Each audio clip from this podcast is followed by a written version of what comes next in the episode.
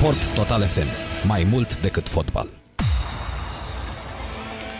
Dragi ascultători, am revenit în direct și așa cum v-am spus uh, încă de la începutul emisiunii, am uh, doi invitați alături de mine și pe care uh, am plăcerea și onoarea să-i salut. Unul dintre ei este domnul Bogdan Matei, fost ministru al sporturilor, al tineretului și sportului, ca să fie mai clar. Vă salut, bine ați venit! Mulțumesc de invitație, bine v-am găsit! Și uh, Cristian Manea, care este uh, finanțatorul publicației uh, 100% Sport și un om uh, în preajma marketingului sportiv, un om atent uh, asupra sportului românesc și asupra a ceea ce fac miniștrii sportului și uh, de aceea l-am uh, invitat și pe el să uh, ne ajute puțin în acest demers. Bine ai venit! Bună ziua și bine, bine v-am găsit în, v-am regăsit în studiourile Sport Total, Sport Total FM. Sunt doar pasionat, atât, o mică, pasio, o, o mică paranteză, doar pasionat de sport. Ești un om modest, ca Nu finanțator, n-am atâția bani pe cât uh, și-ar dori prietenii mei, cei cu ghilimele de rigoare.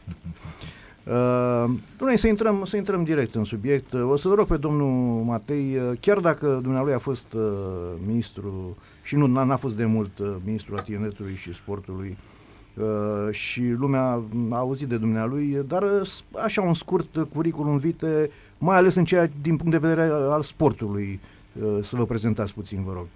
Da, în primul rând mulțumesc frumos de invitație, este pentru prima dată când vin ah, mă bucur. la radio dumneavoastră, este o plăcere și vă asigur că o să răspund pozitiv ori de câte ori considerați oportună pre- prezența mea. Mulțumim. Mandatul meu de ministru a fost în perioada 2018-2019,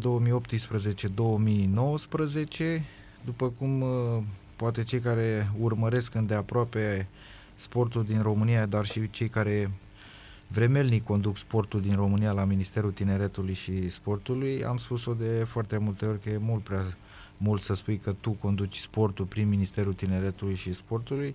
Am avut chiar și o declarație, cred că la o, o activitate Aspen condusă de domnul Joană, în care am spus că astăzi în România nu știm cine conduce sportul și lucrurile sunt foarte clare pentru că avem foarte multe instituții care se ocupă de sport, dar de fapt nu prea facem nimic și aici nu mă exclud uh, nici pe mine. De ce spun lucrul acesta? Pentru că părerea celor care se ocupă de sport, părerea celor care urmăresc sportul din România și aici mă refer la sportul de performanță, spun foarte clar în marea majoritate a lor, cred că în peste 90% din cazuri, că sportul românesc în ultimii 30 de ani este într-o cădere liberă și dacă vreți ultima statistica noastră este cea legată de Olimpiada de la Tokyo 2021, unde știm foarte bine că am avut într-adevăr un număr de 101-107 sportivi calificați la Olimpiada de la Tokyo. Eu spun că este un succes al, Români- al României comparativ cu ce investim în sportul românesc și cred că ar trebui ca pe cei cărora Astăzi îi menționăm că au fost uh, medaliați la Olimpiadă, să-i pomenim de fiecare dată, ori de câte ori avem ocazia, să-i sprijinim și să-i ajutăm în toate demersurile lor, pentru că, într-adevăr, ei reprezintă, dacă vreți, o imagine frumoasă a României peste hotare, dar și în rândul copiilor și tinerilor care ar vrea să facă sport de performanță. Cât despre mine, sunt absolvent al Facultății de Educație Fizică și Management în Sport.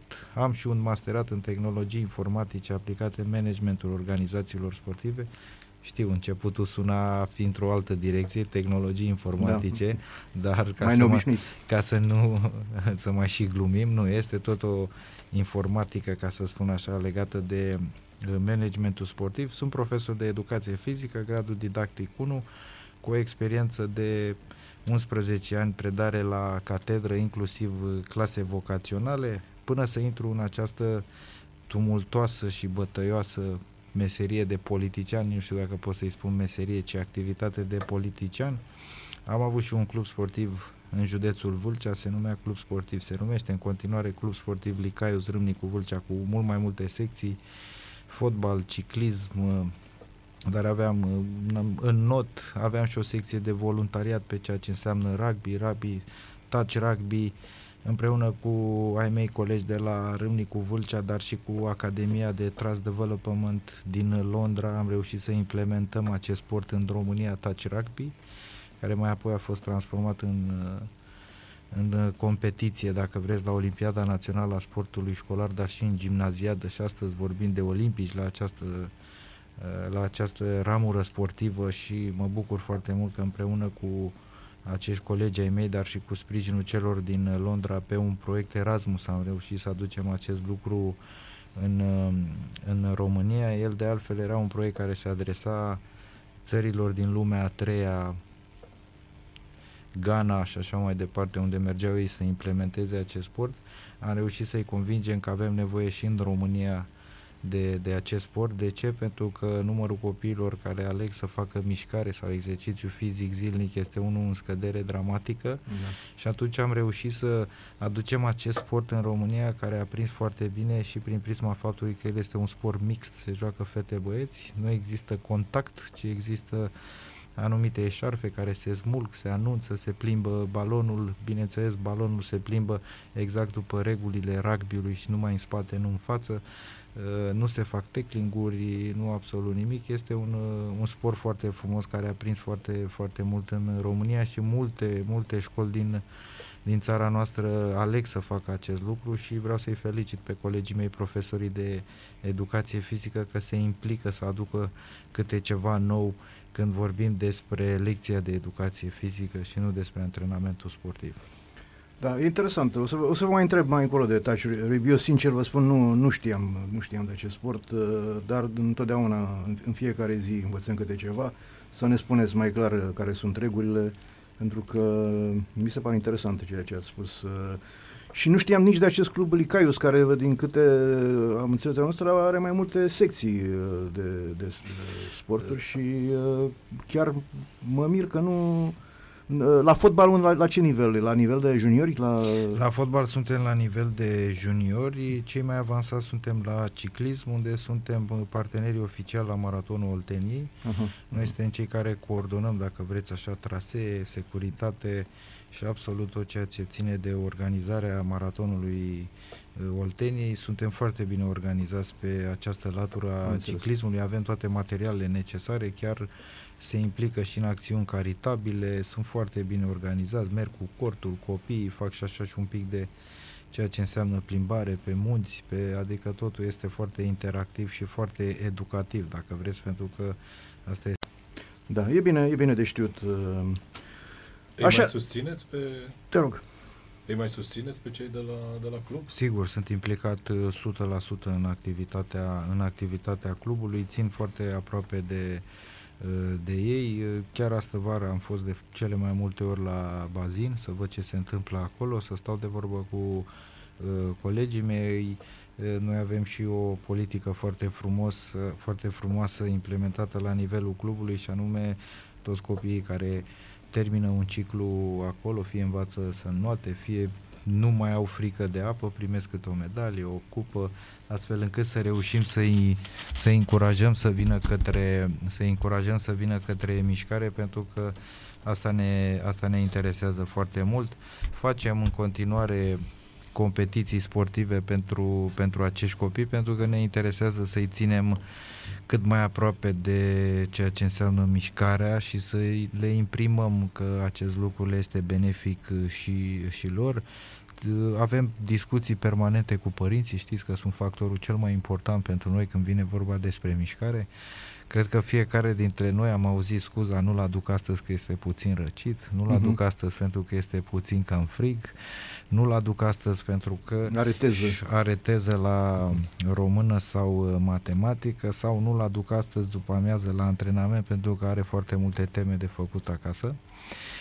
Încercăm să vorbim uh, foarte, foarte mult și cu părinții și să încercăm să le explicăm care este rolul, rolul nostru, în primul rând, acolo ca dascăli în materie de educație fizică și sport, dar mai mult de atât încercăm să le facem și lor competiții, pentru că este foarte important să le arătăm și lor ce, cât de bine ne prinde nouă tuturor după o miuță de 20-25 de minute, ce frumoase sunt poveștile după miuța respectivă și cât de bine, cât de bine ne prinde că ne și cunoaștem. Și fiecare avem posibilitatea să ne spunem cam ce gândim și ce vrem să facem din, uh, din copiii noștri și acest lucru a prins foarte bine și asta o făceam și eu când uh, antrenam la, la acest club o grupă de, uh, de copii și m-am, m-am bucurat foarte mult că și acum mai țin legătura cu o, o bună parte atât dintre copiii care am bine acum sunt la facultate, studenți și mă bucur da. foarte mult, dar țin legătura foarte mult și cu părinții care, cu care interacționam atunci și erau foarte, să știți că erau foarte receptivi la probleme pentru că aici vorbim despre un club particular un club particular care în proporție de 80% din bugetul său era, era bugetul alocat de către părinți și nu de uh-huh. către uh, instituțiile statului și aici aș vrea să le mulțumesc foarte mult uh, părinților pentru acest parteneriat pe care l-am avut unul corect din punct de vedere al resurselor financiare și să știți că nu am avut niciodată niciun fel de problemă cu niciun, uh, cu niciun părinte. Da. Revenind la sportul de înaltă performanță, uh, așa cum ați spus și noastră în cuvântul de deschidere, uh, ca să folosim un uh, limbaj de jargon, stăm cam nasol. Adică dacă nu ar fi, am fi avut canotajul și un pic scrima, nici n-am fi știut că am participat la Tokyo. Cum vi s-a părut bilanțul și dacă vă așteptați la el? Uh, bilanțul mie mi s-a părut unul, repet, în, dacă ar fi să punem în antiteză cu bugetul pe care oamenii aceștia îl au și da. cerințele cu care vin la început de an, pentru că știm, bugetul se face întotdeauna undeva prin ianuarie, E adevărat, cererile de finanțare încep cu luna, luna noiembrie, există și niște criterii întocmite în baza consultărilor, așa am procedat eu în 2000 18, înainte de a discuta pe buget, am prezentat criteriile pentru care vom putea acorda acest buget și am dat posibilitatea, punându-le în transparență publică, cum se spune, adică le arăți, da. ca să nu vorbim în termeni așa de pompoși, că toată lumea se sperie de această transparență transparență publică, ea nu înseamnă nimic altceva decât îi arăți documentul pe care tu ai vrea să-l implementezi. Vreau să vă spun că toate federațiile din acea vreme 2018 au fost de acord cu acele criterii pe care noi le-am uh-huh. uh, prezentat și nu a fost niciun fel de problemă. Da, avea un de... control? Da, avea un control. Da, da, avea un control. Ce, ce pot face eu în ca, sensul că, ca federație dacă nu-mi place programul pe care ministerul mi l-a propus? Noi am spus în felul următor, că pot depune uh, amendamente, cum se spune, sau mă rog, modificări la ceea ce, am spus, ceea ce am prezentat noi. Niciuna dintre federații, niciuna dintre federații nu a trimis niciun fel de modificare. Și credeți-mă că există președinți de federații care chiar au ce pot să facă și tu ca ministru chiar nu te poți opune. Și am să vă dau un exemplu. Uh, ca să vorbim și pe exemple, este doamna președinte Lipă. Nu cred că te poți spune tu să-i spui era doamnei mintea mea. Nu da. știu de ce, dar dânsa era în mintea mea. Deci nu cred că cineva se poate, din postura de ministru, da, repet, da, da, din postura de ministru, să poată să-i spună doamnei Lipă că nu e în regulă cu propunerile pe care domnia sa le trimite referitor la sportul pe care îl coordonează la uh, canotaci. Cred că singurul ministru care ar putea să se opună uh, unei eventuale propuneri din partea doamnei Lipă, nu știu, probabil ar fi fost domnul Belu când a deținut funcția, dar mă înduiesc, nu știu, adică ar fi vorbit de la campion la campion și cred că s-ar fi înțeles într-un fel sau altul. Însă, sau doamna Lipă când a fost ea. Sau doamna Lipă când a fost ministru, da. dar vă dați seama ce greu mi-ar fi fost mie ca într-un studio, cum sunt astăzi la dumneavoastră și vă mulțumesc mult, să fi avut o polemică cu doamna Lipă. Cine ar fi câștigat din toată această polemică dacă nu doamna Lipă, pentru că știe foarte bine probleme. Dar nu, de, numai, nu numai despre doamna Lipă, sunt pentru mult mai mulți președinți. De până acum. Doamna Lipă, tot respectul, merita și cred că Federația de Canotaj încă nu are bugetul necesar uh, mari performanțe, dar are buget, nu se pot plânge de asta. Dar ce poate face un președinte de federație mică? În cazul în care are ceva de spus în fața MTS-ului sau finanțării. Da, eu vă pot da exemplu. De un președinte de federație mic, Oina. Uh-huh. Da, pe care eu, de exemplu, din... Îl salutăm pe Nicu Dobrev. Îl salut pe domnul președinte. îl salut pe domnul președinte, chiar am și spus că face lucruri minunate acolo, la de federație. Iar eu când am început activitatea, pentru că trebuie să vorbim cu sinceritate, dacă toți suntem prezenți la această emisiune și eu sunt dispus să vorbesc cu sinceritate și să spun chiar și din culise orice, pentru că n-am niciun fel de, n-am niciun fel de problemă. În momentul în care am preluat această funcție, am cerut așa o părere cam despre toți oamenii care se învârt în jurul sportului românesc, cu precădere la federațiile sportive, pentru că urma uh-huh. să facă aceste negocieri. Eu preluăm ministerul în noiembrie. Da. Bugetul știm, trebuia să alcătuim bugetul și așa mai departe. Și am cerut uh, păreri despre fiecare. Să știți că cei din uh, minister sau, mă rog, colateral ministerului care mai aveau acces pe acolo, ci că mai aveau cartele la dublă, știți că înainte era cartelă, uh, până să ajungă era o cartelă în care nu aveai voie să intri pe etajul 1, Mhm. am desfințat-o, mă rog, a mai picat curentul și am luat decizia să facem o economie, glumesc, Uh, am desfințat-o, uh, cam o bună parte din acești oameni spuneau că acolo nu se întâmplă lucruri min- minunate și că Oina, într-adevăr, este într-o cădere liberă nu datorită faptului că nu reușim să implementăm proiecte de atractivitate, ci pentru că avem un management slab la nivelul federației. Nu m-am întâlnit imediat cu domnul președinte și am regretat acest lucru, vă poate confirma dumnealui. M-am întâlnit după o anumită perioadă, nu lungă, cei drept, și am vrut să văd exact și să ascult ceea ce se întâmplă. Urmăream, e adevărat, site-ul federației, începusem să am discuții cu câțiva oameni care sunt implicați în, în povestea, cu, povestea cu Oina. Eram foarte supărat pe faptul că ea a dispărut total din școală. Avem, într-adevăr, Oina la nivel de concursuri sportive școlare, dar nu sunt reprezentative și lumea nu, nu empatizează cu acesta. Și până, și la, urmă este urmă, sportul nostru național. Adevărat, sportul nostru național pe care l-am lăsat în derivă și până la urmă m-am întâlnit cu domnul președinte Dobre, am stat de vorbă și chiar l-am felicitat și mi-am cerut scuze. Asta poate să confirme dumnealui că da, am interpretat greșit întreaga activitate a uh, federației. Am și suplimentat bugetul, la, bugetul respectiv al federației chiar la mijlocul uh, anului când m-am văzut cu Dacă mi-amintesc bine, chiar l-ați dublat. Da, da, l-am dublat. Am și participat la competițiile dumnealui la campionatul național, chiar și la Cupa Regelui, unde mm-hmm. am fost împreună. Am ținut foarte uh, am ținut foarte aproape și bineînțeles cu promisiunea că 2020 va arăta cu totul și cu totul altfel la nivel de uh, la nivel de federație, dar și la nivel de implementare a uh, OINE la nivel școlar, pentru că imediat am și semnat parteneriat cu Ministerul Educației Naționale. La acea vreme aveam ministru interimar pe rectorul Universității Alba Iulia, care deținea Ministerul Culturii și apoi a fost interimat pe Ministerul, Ministerul Educației Naționale și am și semnat acest parteneriat pentru că știm foarte bine, vorbind de sport, de un sport care se ocupă două ministere, tinere și sport, Ministerul Educației, dar ele niciodată nu se îmbină una cu alta, mm. din orgolii, din din orgolii, din uh, necunoștința celor care gestionează partea economică a celor două ministere, la Ministerul Educat, la Ministerul Tineretului și Sportului trebuie să faci 10 solicitări ca să obții într-adevăr ceea ce îți dorești. Știți că există un circuit foarte laborios în care trebuie să treacă un document prin mâna a vreo 50-60 de oameni care să-l studieze și așa mai departe. Același lucru se întâmplă și la Ministerul Educației Naționale, unde departamentul economic este condus de un domn de vreo 20 și ceva de ani care nu alocă mai niciodată bani către uh, activitatea sportivă școlară. Am spus-o și, am spus-o și public și o repet, n-ai cum să faci sport școlar în România sau sport de performanță dacă doar după un document stai două, trei săptămâni să fie semnat. Știți că noi aveam o practică la vremea aceea, mari sportivi ai noștri ai României activi care se întorceau de la campionate europene, campionate mondiale, îi premiam la guvern, nu știu dacă da, da, ați da, văzut, da, da, da, și da, le da, mânam da, și da. simbolic cecurile acelea care reprezentau premierea sportivilor. Da. Nu vă închipuiți cât timp ne lua ca să fim în regulă cu documentele pentru ca să mă asigur că banii imediat după mânarea cecurilor și intră în contul sportivilor. Sunt accesabili. Știți că au fost uh, atât de multe cazuri în care declarativ le spuneam că le dăm banii băieților după meci și ei mai stăteau vreo 5 luni până să primească. Mergeau la comisia de apel ca să primească banii. Și uh, chiar am vrut să mă asigur că nu facem doar o chestie de poză și nu ne putem, uh, nu, ne, nu putem glumi cu sportivii noștri, pentru că și așa primesc indemnizații de sportivi foarte, foarte, foarte mici, 100 de lei pe lună.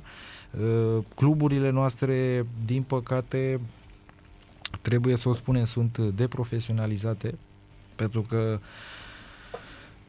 din păcate, numărul angajaților uh, per ansamblu poate a crescut la nivel de deconcentrate și aici vorbim de undeva de la peste 3000 de angajați numărul în Ministerul Tineretului și Sportului, Mhm. incluzând cele două componente, tineret și sport. Da, da.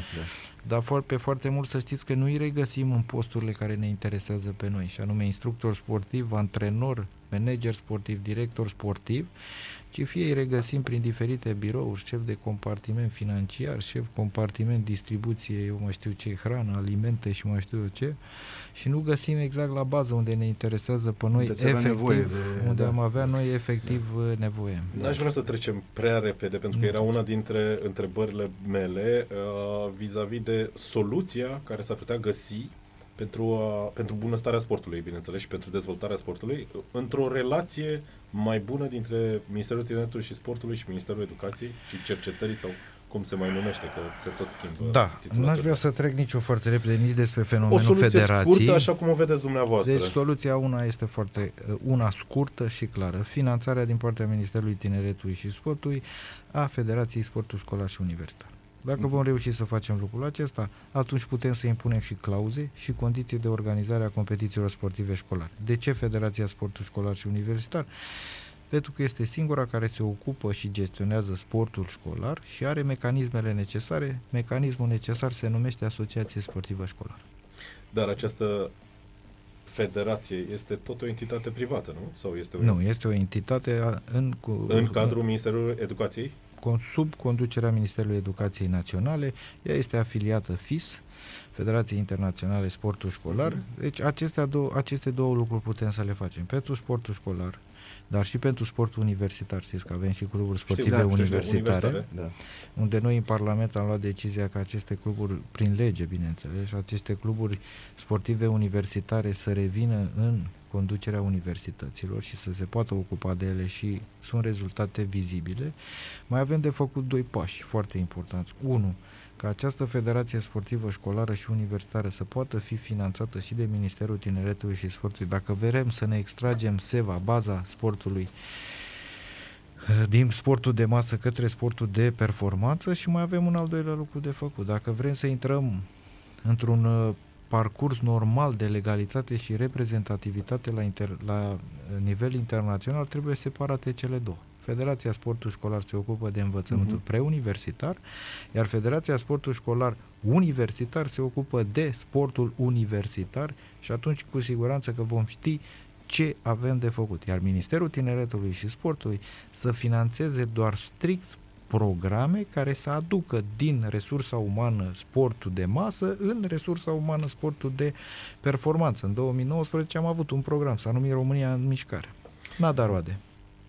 Mhm. La prima vedere, un om absolut normal de pe stradă care ne ascultă în momentul ăsta sau din mașină, că suntem uh, în trafic acum, ar spune, păi și de ce nu o facem, domne? Hai să o facem. Ce e atât de greu să o facem? De acord cu dumneavoastră, Deci soluția există. Hai să o implementăm. De Da. ce nu o implementăm? Noi, România în mișcare, am făcut-o cu Ministerul Educației Naționale. De atunci. Deci atunci, de atunci am încercat să armonizăm cele două relații între Minister Tineret și Sport, Ministerul Educației Naționale și am gândit că trebuie să facem acest program România în mișcare. Dați-mi voie să vă spun că nu mi-am atins obiectivele cu acest uh, program și trebuie să o recunoaștem, pentru că el n-a fost unul vizibil, n-a fost unul care să producă sportivi adevărați, ceea ce ne-am fi dorit uh, ceea ce ne-am fi dorit uh, noi. Nici n-am reușit să-l duc la îndeplinire pentru că uh, guvernul din care am făcut eu parte a fost demis în luna uh, noiembrie și mi-aș fi dorit totul să trag concluziile clare despre ceea ce s-a întâmplat cu cifre, număr de participanți și așa mai departe. Ceea ce trebuie să înțelegem este în felul următor, că ceea ce n-am putut sau am înțeles în mandatul meu de ministru, am încercat să pun în aplicare în mandatul pe care din nou l-am de, eh, de senator. Și avem inițiativa legislativă depusă la Parlamentul României în Senat, în care modificăm legea educației naționale și spunem foarte clar că cele două entități trebuie să fie separate. Federația Sportul Școlar, Federația Sportul Universitar și am modificat din nou și am spus tot în legea de data aceasta 69 pe 2000, în care am me- menționat faptul că Federația Sportul Școlar și Federația Sportul Universitar pot primi finanțare de la Ministerul Tineretului și Sportului. Cele două sunt pe circuit, dacă vreți vi le pot pune și la uh, dispoziție și bineînțeles că am luat și decizia, că iarăși aici este o problemă, de cum folosim bazele sportive, școlare. Că și aici este o problemă, știți că avem lacătul pe foarte multe dintre ele. Ei, Știu că, uh, mă rog, propunerea de ministru uh, care tocmai n-a mai fost sau n-a fost validat, uh, a depus o, a avut o inițiativă parlamentară sau ceva de genul ăsta cu deschiderea bazelor sportive după orele de curs sau ceva Așa de genul. este. Așa a este. trecut, n-a trecut? Așa este, ea a trecut. Asta vreau să vă spun că ea a fost la Senat. Această inițiativă legislativă a domnului Pop, care este și președintele Comisiei uh, Sport din Camera Deputaților, candidatul desemnat. Paranteză, l-ați susținut acest proiect? Da, Deși sunteți din partide diferite, să spunem așa. l-am da? susținut Perfect. și toți colegii mei uh, ai Partidului Social Democrat, nu facem politică, dar asta Exact, e realitatea exact, n-avem ce să acolo, facem. asta este realitatea Da. acolo. Toată lumea a votat pentru acest proiect. Din contră, am avut dezbateri la Comisia, pentru că eu să fac parte și din Comisia Tineret și Învățământ Tineret și Sport din uh, Senatul României, unde am modificat-o puțin prin amendamentele pe care le-am uh, pe, prin amendamentele prin care le-am adus pentru că am vrut să separăm puțin bazele sportive ale cluburilor sportive școlare de ceea ce înseamnă infrastructura sportivă școlară, pentru că am zis că totuși în cluburile sportive școlare, liceele cu profil sportiv, să menținem activitatea de performanță și să nu lăsăm să intre oricine. În schimb, în curțile școlii, terenurile sintetice, panouri de basket și ce avem acolo, ele pot fi lăsate la, la liber. Chiar am avut o discuție cu inițiatorul legii, domnul Pop, și am explicat foarte clar, m-a înțeles foarte bine și a spus că este de acord cu modificările pe care eu doresc să le aduc în comisie, le-a susținut și dumnealui, iar în plenul Senatului a fost votată în uh, unanimitate această inițiativă legislativă, cum am mai avut și altele și vă mai dau exemplu. Să dea Dumnezeu Mă bucur, mă să, bucur. să, dea, păi asta, Un să lucru dea bun. Dumnezeu pentru politica sportului, că în final politica sportului uh, contează cel mai mult, uh, să existe asemenea înțelegeri între oameni din partide diferite. Cu ce alte probleme, alte greutăți v-ați întâlnit pe plan legislativ în mandatul dumneavoastră? Ați pomenit dumneavoastră câteva, m mai fost așa care să vă sâcăie, să vă... Multe, foarte multe. prea multe. Nici nu știu cu ce să încep. Foarte multe. Pro- Probabil uh, toată lumea știe despre procesul de centralizare. Uh-huh. Cred că s-a vorbit foarte mult despre această decentralizare. Da. Știm foarte bine că uh, Ministerul Tineretului și Sportului deține al doilea patrimoniu din țară după Ministerul Culturii. Adică, Deci, deși nu este una dintre cele, din primele 10 priorități ale oricărui guvern, Ministerul Tineretului și Sportului deține a, a, a doua bază materială din țara asta, nu? al doilea patrimoniu Al doilea din țară. patrimoniu. Deci, Da, uluitor. pentru numele Lui Dumnezeu, nu vi Da. se pare că este un pic uh, un, un delay de gândire, așa? O, Ba da, e, Ba da. Antagonism. Că mă... exact. ba da. Și întotdeauna, dacă vă uitați în programele de guvernare, fără să dăm nume, cam toată lumea trece acest proces de decentralizare că îl va realiza într-o lună, două, trei, un an, patru ani, nu știu, fiecare cum, uh, fiecare cum consideră de cuvință. E, e, e ceva de genul alegeți o cifră, că oricum nu se întâmplă, nu? Bă, Dacă nu cunoști realitatea din Ministerul eh, Tineretului și Sportului, da, merg pe ideea dumneavoastră, alegeți o cifră norocoasă pentru Oh, unii, mai exact, puțin exact, norocoasă exact, pentru exact. mai puțin norocoasă pentru alții. Știm foarte bine că patrimoniul Ministerului este unul foarte, foarte bogat și aici facem pe cele două laturi. Și tineret unde deținem taberele pe care le-am preluat de la Ministerul Educației în urma transferului când s-a transformat ministerul din minister în agenție, cred că știți foarte Da, bine. da. O, o decizie cu care eu n-am fost de acord nici și, și nici n-am să fiu de acord vreodată ca Ministerul Tineretului și Sportului să fie transformat în, ade- în agenție. Mhm. Pentru Dumnezeu nu suntem la modeling, Da. totuși facem sport de performanță și cred că trebuie să avem reprezentativitate când Și- vorbim de sport. Și pentru Dumnezeu, una e să te numești minister și alta e să te numești agenție. De acord. Deci nu se poate lucrul ăsta, sau cel puțin pentru mine nu poate fi un Bine, lucru suntem bun. la, un, suntem la un radio de sport, așa că nu avem cum să nu facem pledorie pentru sport. Da, normal, Evident. da. Uh, Această decentralizare, dacă vrem să o facem, mai întâi ne va lua undeva la, spun eu, minim un an și jumătate, cu indulgență așa, minim, minim un an și jumătate, să punem în acord actele pe care le deține Ministerul Tineretului și Sportului când vorbim de proprietate. Haideți să le spunem și ascultătorilor noștri. De ce se dorește, sau ce, este, ce înseamnă această descentralizare, în câteva cuvinte, și de ce se dorește această descentralizare? Ce ne aduce bun? Uh, Tot așa, pe înțelesul tuturor, Exact. Da, da. De ce, de ce ne dorim descentralizare? Dintr-un simplu motiv. Statul român, din punct de vedere al administrării patrimoniului, s-a demonstrat a fi cel mai prost. Deci este un prost gestionar statul român. Exact. Pe ne uităm în teren și vedem atâtea baze părăsite. Vedem în teren atâtea tabere care nu mai pot fi folosite. Ca să parafrazez o declarație de acum câteva zile, săptămâni, practic și sportul românesc sau statul român a eșuat și din punctul ăsta de vedere. Corect. Am înțeles. Ok. Bun. De ce se dorește acest lucru? Pentru că e mai bine local, să fie administrat Este local. mult da? mai bine. Am să, și aici sunt multe discuții, dar uh, lumea trebuie să înțeleagă exact procedura și am să încerc să nu fiu atât de tehnic, ci încât lumea să înțeleagă Corect, care, da, este, corect. uh, care este procedura, că aici nu ne interesează tehnic vorbind, Da. de avizări și așa mai departe.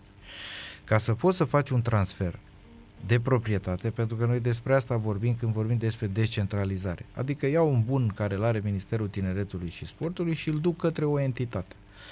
Aici se dorește să meargă către unitățile administrativ-teritoriale. Primării, Adică primării, consilii consilii județene. județene. De Ok. ce? Pentru că ei pot fi un administrator bun. Și vedem stadioane care sunt întreținute foarte bine de către uh, primării care Mhm. au utilitate și așa mai departe. Da. Vedem primării din mediul rural care se implică în fenomenul sportiv și construiesc mici baze sportive unde se pot desfășura competiții. Nu știu dacă vorbim despre fotbal până la Liga a treia, slavă Domnului se pot desfășura. Chiar eu în județul Vâlcea am trei echipe de Liga a treia în fotbal și sunt tare fu- fericit pentru și bucuros pentru lucrul ăsta și au baze sportive și baze sportive foarte frumoase pentru Liga a treia. Da, da.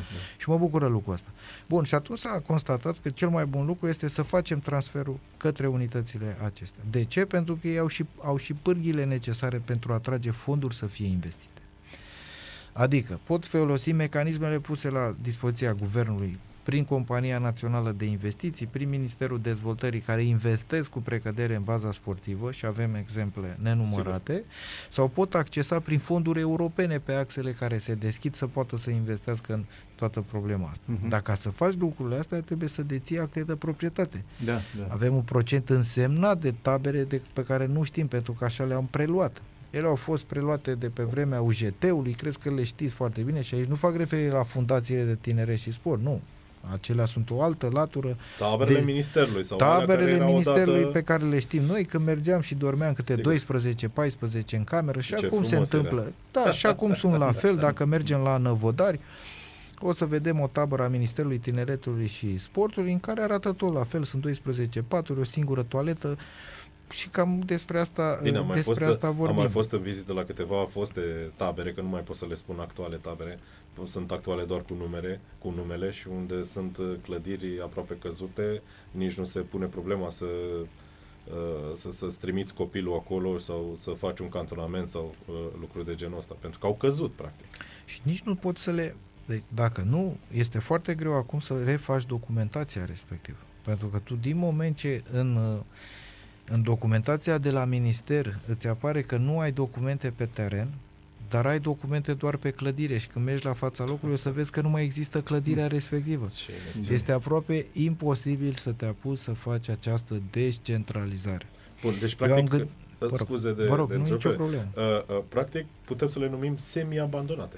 Că semi-abandonate, este corect, sau unele chiar sunt uh, cheltuitoare de bani public, pentru că acolo tu ești unul obligat să ții în conservare, uh, nici nu mai putem vorbi despre conservare Da. în anumite situații, că ele sunt prăbușite, Exact. sau acolo unde nu sunt prăbușite, nu știu, vă dau un exemplu în București, dacă vreți, uh, Casa la Hovari, care este casa, uh, clădirea Ministerului Tineretului și Sportului. Acolo noi suntem obligați să asigurăm pază și întreținere, dar nu se întâmplă absolut nimic, avem un paznic acolo care din când în când, dacă un ministru este interesat să mai vadă de cât a mai crescut o buruiană pe acolo, merge și el în vizită și o să-l salute paznicul. Dar nu facem nimic cu ea. Cam asta este, adică vorbind ca să înțeleagă uh, lumea cam ce, ce, se, uh, ce se întâmplă. Și atunci, propunerea trebuie să fie una foarte clară, iar această decentralizare trebuie să meargă în două direcții. Mhm.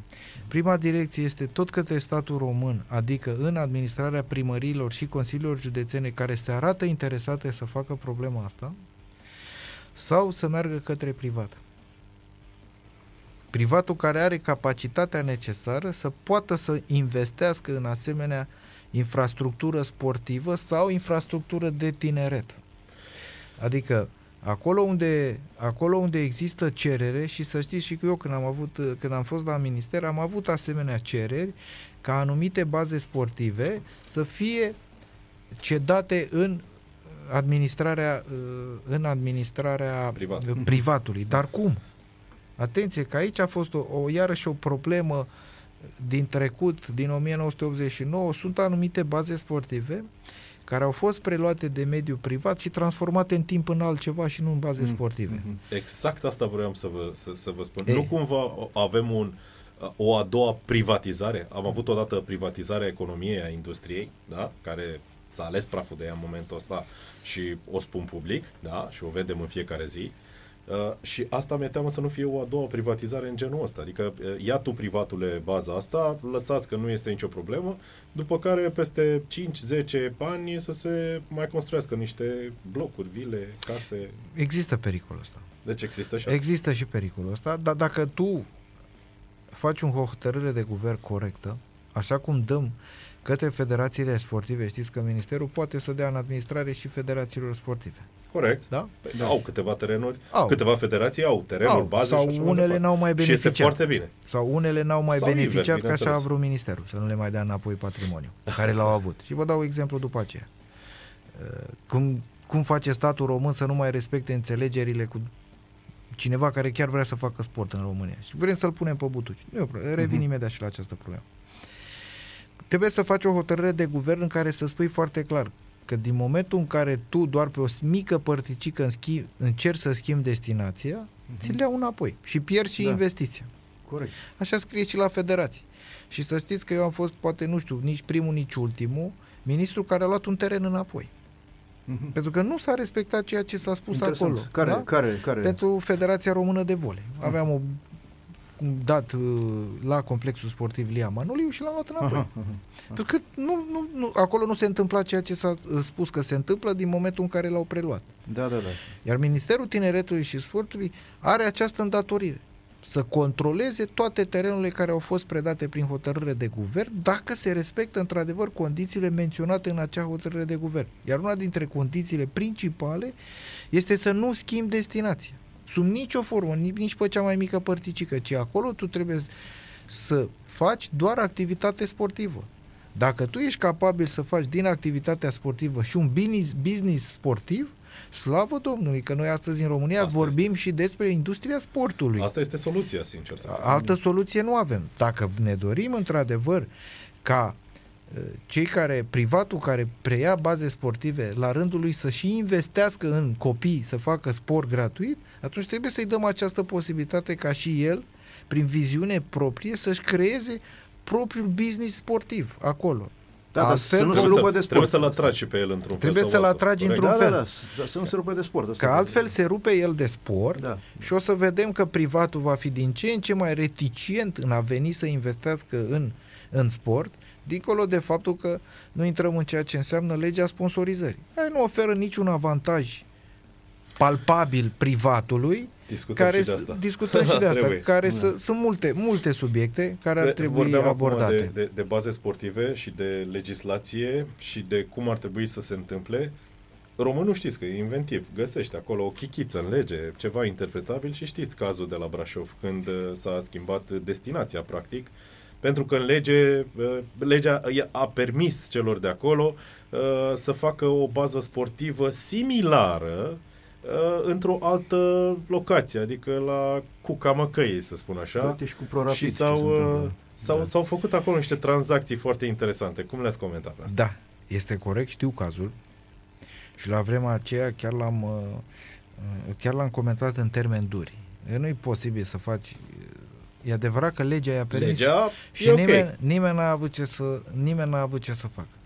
Dar tot la fel v-am spus că mi-am făcut o analiză foarte clară ce s-a întâmplat cu mine la Ministerul Tineretului și Sportului și unde n-am putut să acționez așa cum mi-aș fi dorit pe rapiditate și pe Da. da. soluții. Iar ceea ce a făcut dumnealui acolo la Brașov nu mai poate să facă în scurt timp, pentru că legea a modificat-o, a trecut de Senat și acum e la Camera Deputaților. Și am spus foarte clar că nu poți te, te, nu poți să faci o bază sportivă, legea spune că să faci o bază sportivă, asta e obligația ta, Da. dar nu-ți spune unde. Corect. Adică eu dărâm în centrul Bucureștiului Corect. și fac în Abar n-am, nu dau Da. vreo zonă să nu se Clinceni, supere la cineva. Clinceni, nu că știu, e- nu e spun ok eu, acolo. că nu, Da. cun- eu nu cunosc foarte bine Bucureștiul, nu mă bag.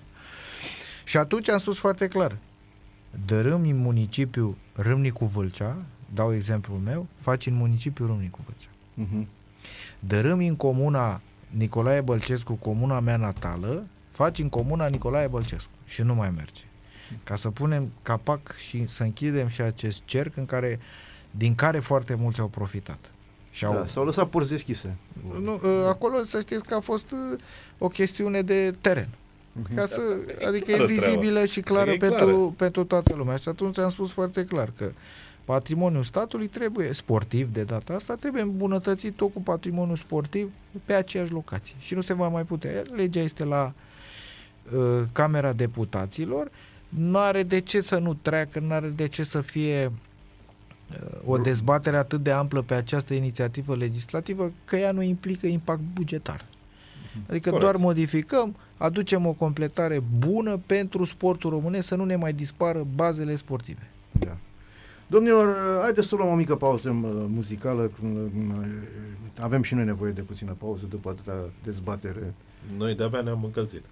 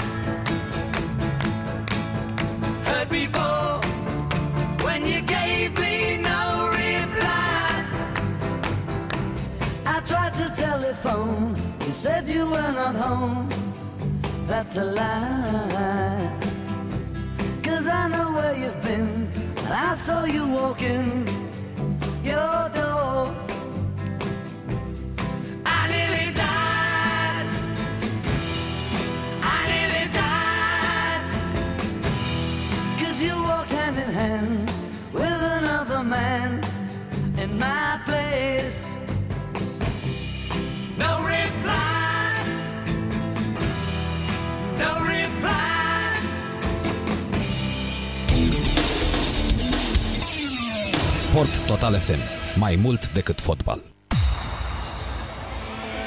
Am revenit în direct, dragi ascultători, la emisiunea Trafic Sport. Uh, Așa cum v-am anunțat și cum uh, cei care ați auzit până acum, invitații mei sunt uh, domnul Bogdan Matei, fost ministru al sportului, și colegul meu Cristi Manea, uh, om de uh, marketing sportiv. Uh, Domnul ministru, uh, că vă a rămas în continuare, uh, știți cum e la, la asemenea funcții, rămâne, chiar și când nu mai sunteți, rămâne funcția uh, să, fi, să fiți apelat în, așa, în asemenea fel. uh, Instabilitatea politică în ultimii ani a făcut să se succeadă la conducerea țării mai multe guverne, astfel încât mai mulți miniștri au avut mandate scurte. Uh, Când ați fost investit, v-ați gândit și la acest lucru, că nu veți avea timp să duceți la bun sfârșit uh, ceea ce v-ați propus? În prima zi nu m-am gândit, că a fost prima zi de fericire. adică nu prea ai timp, este ad- și emoția foarte mare, și onoarea, dar și responsabilitatea. Și în prima zi nu prea ai timp să te gândești când trebuie să-ți faci bagajul. Din a doua zi începi să înțelegi că ușor, ușor trebuie să-ți faci și bagajul, că nu știi când pleci, politic vorbind. Da, pentru că, da. într-adevăr, așa cum a spus și dumneavoastră, această instabilitate politică la nivel guvernamental asta este, trebuie să o spunem cu toții, nu aduce un plus sportului pentru că vorbim doar despre sport. Uh-huh. Și da, m-am gândit că va trebui să și plec și da, știam că foarte multe lucruri nu se vor putea uh, rezolva și să știți că și în rândul uh, unei mici părți a celor care lucrează în minister mizează pe toată treaba asta. Pentru că mulți dintre ei știu, lasă-mă că vine altul. Da, Nici da, nu da. are timp el să iau eu toate avizele că îl schimbă ăștia. Uh-huh. Adică Frânează. frâne, nu că frânează, dar sunt procedurile de așa natură încât nici ei nu prea mai, mai cred în anumite dispoziții sau decizii pe care le ia un ministru și aici vorbesc de decizii care să aibă un impact pe termen lung, nu un impact pe, pe, pe termen scurt, pentru că știu foarte clar că miniștrii se schimbă și eh, nu mai știu, cred că am și văzut o statistică undeva despre numărul miniștrilor care s-au eh, perindat pe la Ministerul Tineretului și Sportului și cred că cel mai lung eh, mandat a fost undeva la 3 ani de zile, dacă nu mă înșel. Mironov, parcă nu? Mironov, mi se pare. Da, sau doamna Lipă. Uh, Cred că cel mai lung, uh, da, ori domnul Mironov, ori nu știu, nu știu exact, sper să nu, Prin sper anii să 90, nu greșesc, 2000, ori parcă domnul așa. Mărășescu. Sau, nu vreau sau, să sau greșesc. Mărășescu, da, da, da. Nu vreau să greșesc, nu vreau să greșesc, dar cert este că s-au uh, perindat foarte, foarte mulți, foarte mulți miniștri, undeva la peste 30 și 26, dacă nu mă înșer, de, de miniștri au fost la Ministerul Tineretului și Sportului în toată această perioadă. Mai de mult după, decât antrenori în divizia. da, mai mult decât da, da. E, Acum dacă îmi permite să fac o glumă, dacă tot fotbalistică, Da. am câștigat noi că ne ajută și Mudic, asta cel mai puțin la CFR. Da, da mă rog, asta e o altă problemă și ele da, tot, acum tot la fel putem ca să facem miniștri. o, o, o traslatare. Un ministru e cam în funcție de antrenor. Că și sau nu știi că are, și antrenorii are au, aceeași viață ca și un antrenorii au antrenor. valiza făcută așa. Totdeauna se în zice, declarațiile da. antrenorilor, mai ales din fotbalul românesc, aici la noi, na, așa se întâmplă, uh, nu l-ai numit bine că deja are bagajul făcut, e la ușă, așteaptă să fie demis. Sau Dar să știți că plece. și ei au un stereotip în a declara, sunt pregătit pentru orice, am bagajul făcut, Da, asta da, e viața da. noastră de antrenor. Da. Adică și ei au Exact. același lucru ca și noi, miniștrii, suntem pregătiți, am bagajul făcut, nu este niciun fel de nu este niciun fel de problemă. Da, domnul Mironov a fost cel mai Domnul cel- Mironov, da, da, am perfect. Verificat Da, acum. da. Cât, cât, cât timp ar fi, așa, dacă ar fi o situație ideală în care să vă duceți man, mandatul la final, vă ajungeau vreo patru ani? Cam cât e? Un, un patru ani parcă e un mandat, nu? Nu, atât ar trebui să fie. Atât ar Asta- trebui da. să fie în conformitate cu Parlamentul care investește Exact, parlamentarii. exact, Norm- da. odată, la, odată la patru ani și odată ce se formează o majoritate parlamentară, cred că ea ar trebui să reziste până la final de mandat și apoi să se tragă... Dacă ar fi uh, stabilitate, da. Dacă ar Da. fi stabilitate, Da, să se da. tragă linie. Pentru a face într-adevăr ceva, ai nevoie de două lucruri. Unu, ceea ce spuneți dumneavoastră, stabilitatea politică pe minim patru ani de zile Da. Și doi, modificarea legii bugetului de stat. Mhm. Adică pentru ceea ce înseamnă activitate sportivă, finanțarea să se realizeze multianual. Da. Deci Adică ce spuneți dumneavoastră acum înseamnă că nu avem nicio șansă de un sport mai bun în următoarea perioadă. Bă, Sincer, Nu nu, știu, nu sunt da, pesimist, uh, dar la ceea ce s-a întâmplat, adică uh, în concordanță cu ceea ce s-a întâmplat, nu știu ce viitor vom avea vis-a-vis de uh, longevitatea unui ministru al tineretului și sportului. la pa- partea cu longevitatea și eu sunt pesimist. Mhm. La partea cu sportul sunt optimist, pentru că vreau să cred că uh, indiferent de cine ar veni la Ministerul Tineretului și Sportului, va încerca să facă o finanțare cât de cât corectă, va încerca.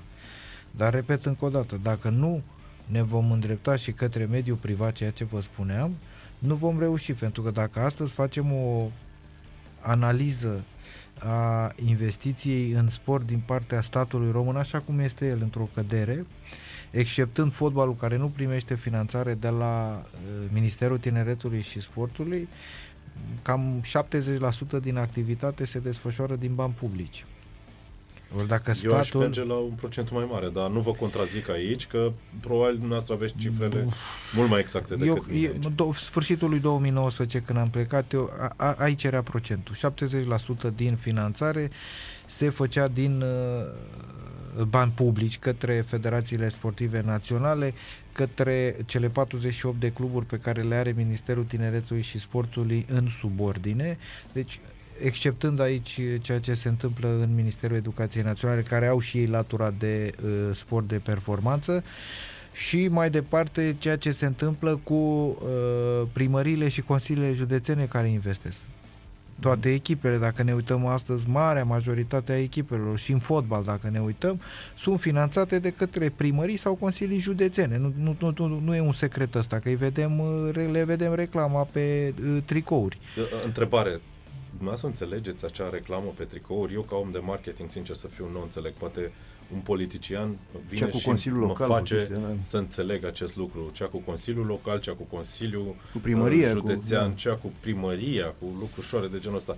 De ce are o primărie sau un Consiliu Județean nevoie de reclamă? Acum discuția despre marketing sportiv, în continuare în România e formă incipientă, cum este și managementul sportiv o formă incipientă. Deși el se studiază și pe la facultățile de profil, ma- marketing și management. Depinde Sunt foarte două mult cuvinte la modă. două cuvinte la da, sunt două cuvinte la la modă, Dar este doar atât. doar atât. Este pe principiul românului care uh, mă rog, am împrumutat tot felul de neologisme, nu mai spunem uh, da, spunem yes, sau marketing, nu mai spunem chioșcul de la colț. Uh, Unde mergi? La marketing? Stai mă că îl că știm tot toți. chioșc, acum spun toți. Bun. Chioșc uh, e tot chioșc. Exact. și atunci este foarte important pe cine ți ales să facă acest marketing în rândul unui club. Nu știu, n-aș putea să vă răspund generic la de ce are nevoie un consiliu județean ca numele său să fie scris pe, uh, pe, tri- pe tricou, că m-aș duce într-o discuție în care nici n-aș vrea să-i supăr pe colegii mei, nici primar, nici președinți de Consiliul Județean, pentru că nu știu care e argumentul fiecăruia în parte de ce ține neapărat ca numele să fie uh, menționat. Probabil, probabil, probabil Există un contract de reclamă uh, uh, sau un proiect. nu, Sau eu nu. știu, ceva de sunt, genul două, ăsta. sunt două lucruri diferite. Deci, pe baza proiectelor pe care ei le depun, gen participare în Liga 3, Liga 4 și așa mai departe, fondurile publice, o bună parte din fondurile publice merg și către aceste echipe. Iar ei au considerat de cuvință că dacă primesc un ajutor, să și, acest ajutor să și fie menționat într-o formă sau alta, scriindu-i numele pe uh, tricoul respectiv, pentru că aici vorbim de uh, fonduri publice și mie mi se pare uh, o chestie foarte frumoasă din partea, din partea clubului atunci când într-adevăr simt un ajutor. Și vă, vi-l pot da un exemplu tot din județul de unde vin eu. Toate echipele de Liga a patra, a cincea și a șasea, că avem trei ligi la Râmnicu Vâlcea, la, în județul Vâlcea, primesc sprijin financiar din partea Consiliului Județean. Adică li se acordă, li se plătește arbitrajul și Mhm. asistența medicală, ceea ce Foarte reprezintă frumos și îl salutăm pe domnul îl Rădulescu. salut pe domnul președinte. Uh, Primesc un ajutor foarte important. Să știți, echipele mai ales de Liga a 5 a 6 nu au buget. Iar faptul Da. că tu le plătești acest lucru este foarte important. Le Își degrevezi, doresc, da. își dorește mai mult de atât, mai mult de atât, uh, dincolo că uh, asigură o parte din buget pentru toate cele trei echipe de Liga a 3 Și aici este vorba de Flacăra Horezu, Minerul Costești și mai avem, uh, uh, mai avem o echipă, este vorba de Dăiești.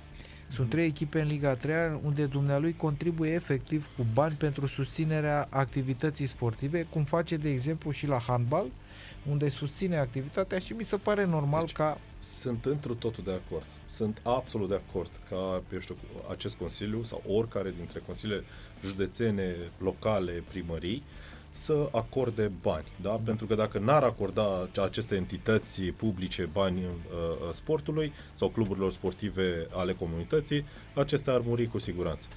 Problema mea este de ce trebuie să punem Consiliul Județean pe piept de ce trebuie să jucăm cu chestia asta? Când putem să punem un banner pe stadion, sală sport sau... S-ar putea auzi, Să- să-l punem îmi și cer cu asta scuze basta. că intervin uh, și după aceea îl rog și pe domnul Matei să-și pună părerea. Părerea mea e și o chestie de orgoliu din partea uh, Președintelui. președintelui, primarului, cine o fi înțeles. pe acolo. E posibil să-l gândi puțin la orgoliu, știi?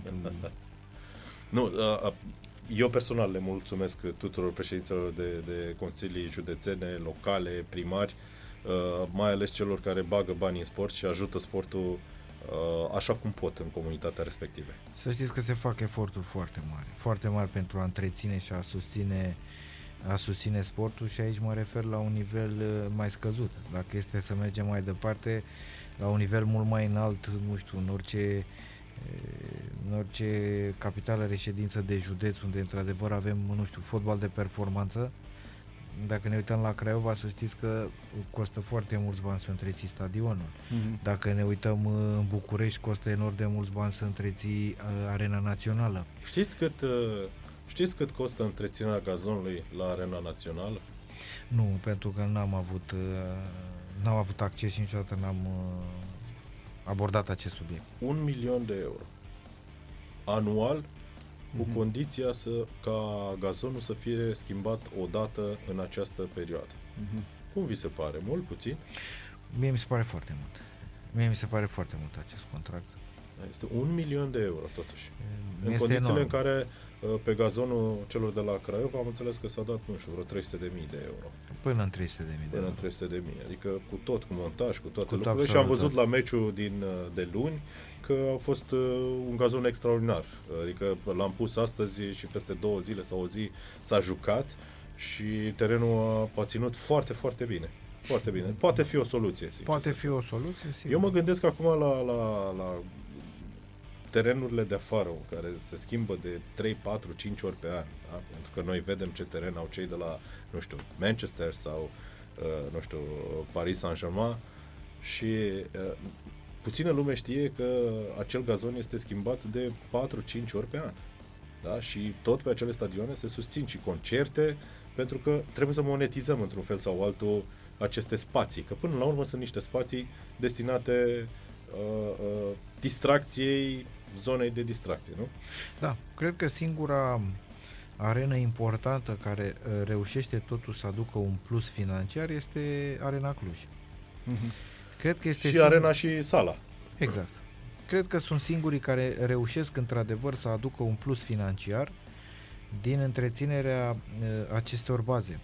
Să știți că m, tot în 2019, dincolo că aveam acea parte de organizare a Euro 2020, care s-a transformat în Euro 2021, pentru Da. că atunci eram președintele comit- uh, Comitetului Interministerial, pe care îl prezidam uh, alături de domnul Gheorghe Popescu. Dumnealui a condus întreaga activitate și poate mulți sau puțini știu, nu știu, dar uh, întreg meritul pentru organizarea și buna desfășurare a Euro 2021 îi se datorează domniei sale. Aceste meciuri care le-am uh, găzduit. Da. Tot ceea ce înseamnă de infrastructură, construcții, uh, absolut tot să știți că îi se datorează domnului Gheorghe Popescu și cine, uh, iertați-mi, cine să mai umflă așa pe un pene că a făcut el, sfatul meu este să stea cu minte, că n-a făcut nici el și n-a făcut nici eu, Matei Bogdan, care eram chipurile președintele Comitetului Interministerial, nu, a făcut domnul Gheorghe Popescu, care la vremea aceea era consilierul onorific, adică neplătit, consilierul onorific, dar a făcut ceva pentru România, pentru țara asta. Și chiar în discuțiile cu domnia sa, asta și spunea, Bogdane, vreau să se vorbească și despre România, că da, într-adevăr, și noi suntem capabili să facem lucruri minunate în sportul din, uh, din România. Sunt doar curios, dumneavoastră ați primit uh, invitație, bilet la meciurile de la campionatul european, la cele patru meciuri care s-au desfășurat aici. Am primit doar la ultimul meci, Și era tot la tribuna a doua? sau? tot la tribuna a doua, dar la, la primele meciuri nu am primit. Nu vreau să fac discuții despre alții care au primit invitații, care n-au treabă nici cu sportul, nici cu absolut nimic, sunt simpli directorași pe nu știu ce instituții care echipurile ar fi coordonat, ei nu știu ce Da. Uh, bălării de investiții pe la nu știu ce stadion, probabil au pus și ei bicicleta pe acolo, dar au primit, inve- au primit invitație la uh, Euro 2021. Eu am primit la ultimul meci, când știți, a fost acel mare scandal când uh, Asta era și regii motivul fotbalului nostru au stat pe la tribuna a doua Da. și bineînțeles că atunci au considerat oportun să suplimenteze numărul de bilete sau invitații și am primit și eu un mesaj.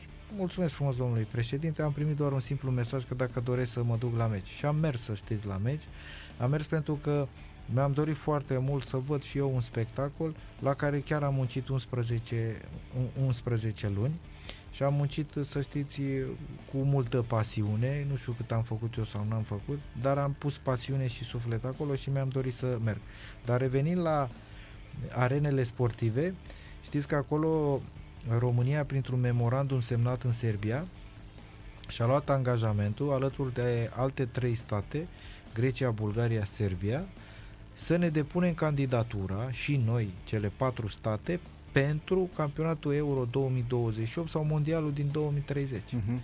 Chiar aveam făcute, pentru că am colaborat cu Federația Română de Fotbal, cu toate federațiile statelor pe care le-am uh, menționat, pentru a ne depune această uh, candidatură cu un președinte al Serbiei foarte energic și foarte, foarte dornic să facem uh, treabă bună, cu un ministru al Serbiei excepțional, un fost, uh, un fost înnotător care era, nu, un fost poloist, care era foarte bătăios și își dorea, cu un secretar de stat, pentru că uh, grecii n-au Ministerul Sportului, era incorporat în Ministerul Educației, foarte aplicat, dar știți unde ne-am împotmolit?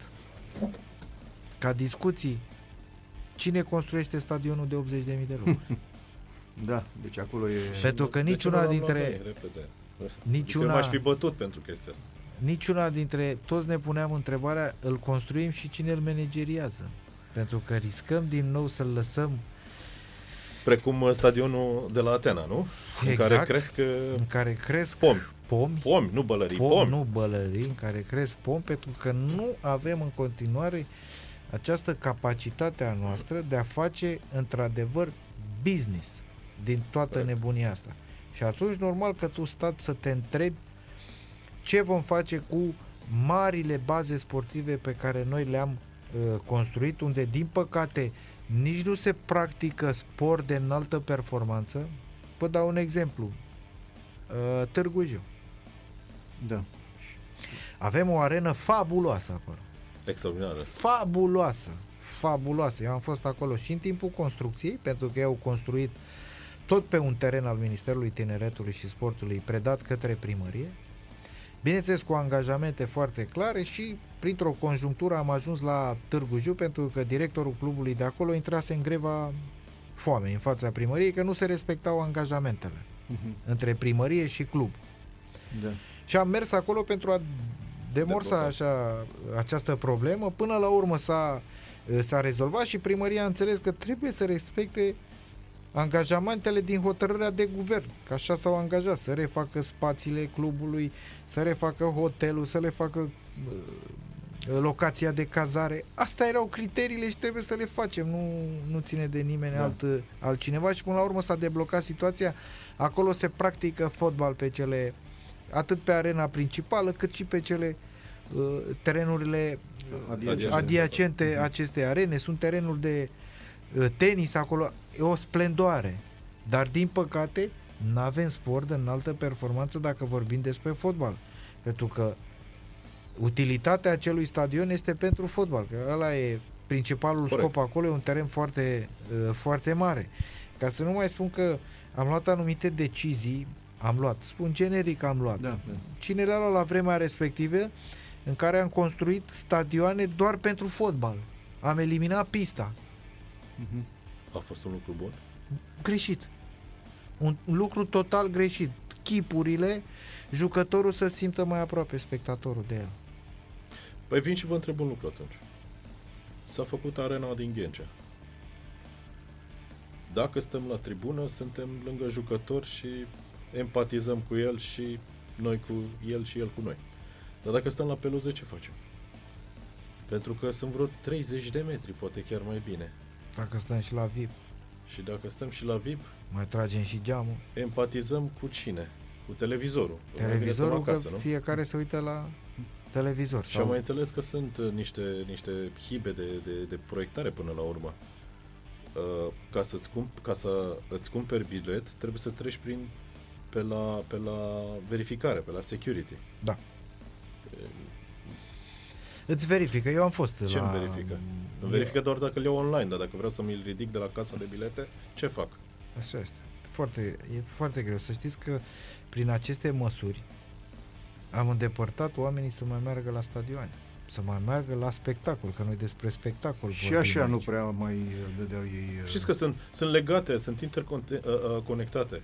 Uh, sport, performanță sportivă, spectacol, spectatori, audiențe, uh, uh, asistențe, uh, sponsorizări, bani. Și dacă avem bani, facem sport și facem performanță. Dacă nu avem bani, nu prea facem. 2019 a fost perioada neagră a sportului românesc. Când nu au fost nici competiții, spectatorilor li s-a interzis, interzis să meargă pe stadion și atunci noi nu mai putem vorbi despre business, despre încasări, care și așa erau foarte mici, Corect.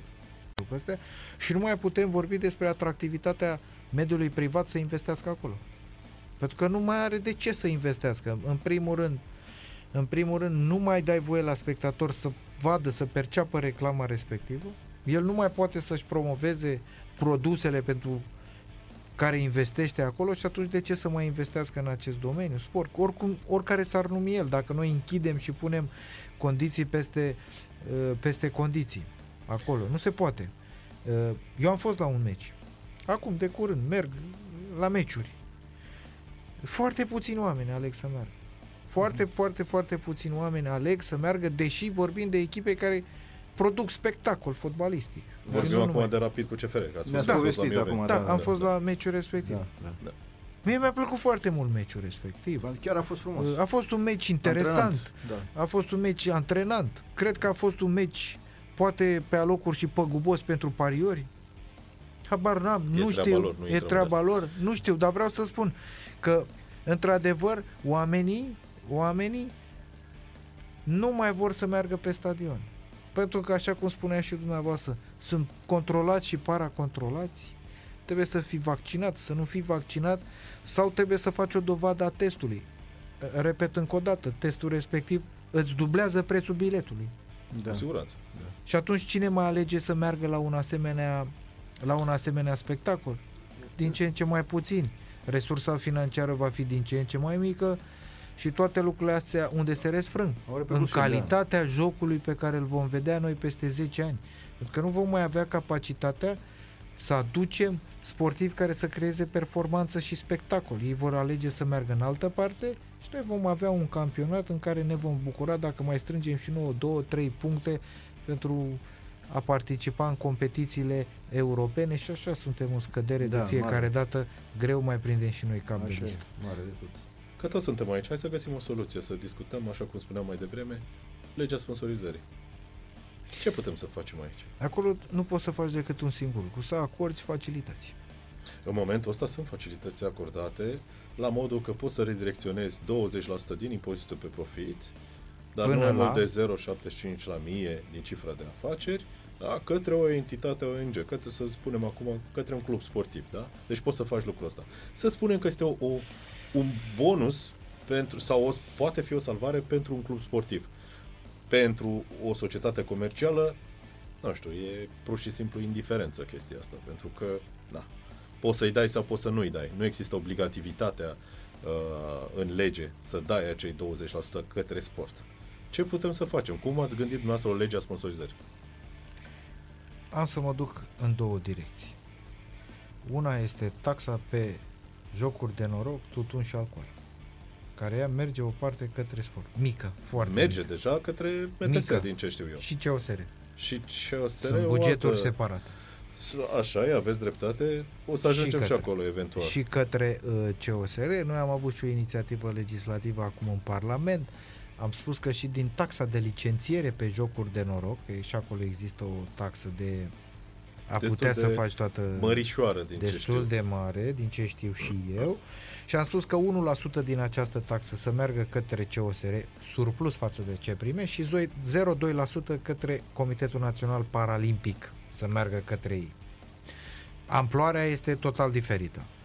Dar, revenind la întrebarea dumneavoastră, sunt două lucruri din punctul meu distincte. Dacă ați observat, marile companii care au o cifră de afaceri importantă nu mai redirecționează acești bani către ONG-uri, ci și-au făcut propriile ONG-uri. Păi e tot ONG, știți cum e, dar exact. e al meu. Dar e al lor. Și atunci, au spus în felul următor, nu mai dăm către cluburi sportive, ci dăm către propriul nostru ONG și ne facem noi refacerea capacității de muncă a angajaților prin sportul care îl facem noi la ONG. Mm. Și atunci banii ne rămân tot nou. Corect? Corect, și ar mai Pentru fi o că- problemă pe Vă rog. care, de care m-am lovit în teritoriu sau la, la firul ierbii. Uh, practic, importante companii, eventual multinaționale din România, domnule, n-au, nu plătesc impozit pe profit pentru simplu motiv că n-au profit. Eu asta nu prea înțeleg. Da, a- aici sunt chestiuni de finanțist, așa n-aș putea să știu că nu știu, au fost reduse impozite pe dividende, pe mult mai multe alte, uh, alte lucruri, dar e o discuție, cred că tehnică, așa și Nu, o spun eu, eu, nu o o, sp- stăpânesc. o spun eu pe șleau, că eu îmi da, permit, eu nu o stăpânesc tehnic aici. tot profitul pleacă afară. A, de acord. Și atunci, pentru Dumnezeu, n-am profit, n-am nici impozit pe profit, nici nu pot să-ți dau ție ONG, club de fotbal și așa mai departe, pentru că nu am, mă, prietene. În scurt timp va veni directiva europeană, care trebuie să o implementăm și noi cu privire la impozitul care marile companii îl duc Trebuie afară. plătit Ele la trebuie sursă. plătit la sursă. Mhm. Va veni această directivă europeană, e o discuție mare, amplă, în care și noi am încercat, dar n-am reușit, uh, ca și partid mă refer și așa mai departe. Domnul ministru de-abia o aștept. O să vedeți. E chiar o să um, o să intru și să studiez cu îndeaproape ceea ce spun cu această directivă și o să vă trimis Acest ca să lucru, după vedeți. părerea mea, poate fi o, o, un vector i- important în finanțarea sportului românesc. Dacă banii aceia sunt impozitați în România și rămân practic în România, ăia 20% e, reprezintă, nu știu, mană cerească Da. da. uh, uh, pentru, pentru sportul din România. Da, și trebuie să f- spunem foarte clar. Acea 20% cu unde îl direcționăm? Că dacă noi impunem, domne, din 20%, ai obligativitatea ca 0, 5, 10, 15 să-i duci către sportul de performanță, dar să și definim sportul de performanță. Că știți, și aici e o mare discuție. Fiecare definește sportul de performanță cum vrea. Cum? Stați un pic. Dar Da. 99 dintre părinții din România spun că al lor fiu sau al lor fică fac sport de performanță deși au 7 ani, 5 ani, 10 Ăla ani. nu e sport de performanță. Păi așa spun toți, domne. Știu. Acela nu e sport de performanță. De-aia Cu vă spun. siguranță. Trebuie să și definim ce înseamnă Corect. sportul de performanță. Eu m-am lovit de foarte multe comentarii pe o lege a mea, tichete de sportiv, unde am spus că 150 de lei pe lună, am un proiect de lege, primul a fost respins, am revenit din nou cu acest proiect de lege și am spus că 150 de lei pe lună pentru fiecare sportiv de performanță, care face sport de performanță. Și am încercat să am discuții de uh, genul acesta, n-am reușit să ajungem la o uh, concluzie în care să stabilim foarte clar ce înseamnă sport de performanță în accepțiunea mea și a specialiștilor cu care m-am consultat și în accepțiunea celor care spuneți dumneavoastră 7-8 ani de zile care ies uh, mă rog, uh, campioni național sau zonal sau fiecare pe unde pe unde merge. Sportul de performanță, în primul rând, când spui performanță, spui concurență. Dar concurența aceea puternică în care există filtre multe și nenumărate până să ajungi să fii campion național sau campion european sau campion mondial. E o întreagă discuție. De acord. Haideți să ne spuneți de care ar fi concret o soluție pentru legea sponsorizării pe care Asta dumneavoastră ați este, găsit-o? asta este singura concluzie clară, ca din acei 20%, fie îl mărești procentul, fie rămânem pe cei 20% cu obligativitate ca 10% din ei să meargă către cluburi sportive de performanță. Iar 10% îi lăsăm pentru ONG-uri, pentru propriile ONG-uri, pentru sportul de masă, că și aici poți să, nu știu, dacă vorbim de asociații sportive școlare, pentru absolut Orice. orice. Orice. Dar obligativitatea este ca 10% să meargă exclusiv către cluburile sportive de performanță. Și atunci, într-adevăr, vorbim despre un ajutor. Un ajutor efectiv. Eu sunt de acord, adică cred că noi trei am fi de acord clar pentru, pentru lucrul Eu ăsta, sunt nu? de acord. Cu ce, da, toți trei suntem de acord. Dar Toți trei fiind oameni de sport. Da, dar dacă vom pune în dezbatere publică o asemenea inițiativă legislativă, Se vor găsi destui care Da, cu siguranță. gică contra, ca să zic Așa este. Uh, că tot vorbim de inițiative, uh, să vă ridic și o minge la, fa- la fileu, deși uh, să vă spun din start că nu o să vă invit la dans după emisiune, nu o să vă dăm o diplomă, nu, Da. eu și nu o să vă ridicăm o sanale, nu o să vă spunem ce, cât de Ba, buni da, sunteți Facem o poză. și eventual putem să facem o poză, Da. dar nu o să vă invităm la dans, uh, din păcate nu ne permitem uh, lucrul ăsta. Uh, ce faceți cu tichetele pentru sportivi? Am văzut o inițiativă, uh, dacă nu mă înșel, uh, a colegei noastre Beatrice Mercato, pe care o salutăm. Uh, ce se întâmplă, cum, uh, cum a început și pe unde este? Da. Am să fiu foarte scurt. Acum este la Camera Deputaților. Am reușit să o votăm, să o trecem de Senat. Hai să ne spuneți despre ce e vorba. Deci, e, e, e, ideea este a lui Beatriz Mercato. Împreună a venit la Senat, am stat de vorbă, am scris proiectul ăsta de lege. Ea este la a doua mână, cum se spune. Prima mână a picat. De ce a picat? Am reușit să o trecem de Parlamentul României. În momentul în care a mers la promulgare, guvernul de atunci, guvernul uh, din 2020, uh, a considerat oportun că trebuie să fie contestată la Curtea Constituțională. A fost contestată Cine la a Curtea... contestat-o? Cine a trimis Guvernul partid Cine, Nu știu, bă, facem guvernul politică, înseamnă e ok. 10, nu știu, primul 20 ministru de, de, la miniștri. acea vreme.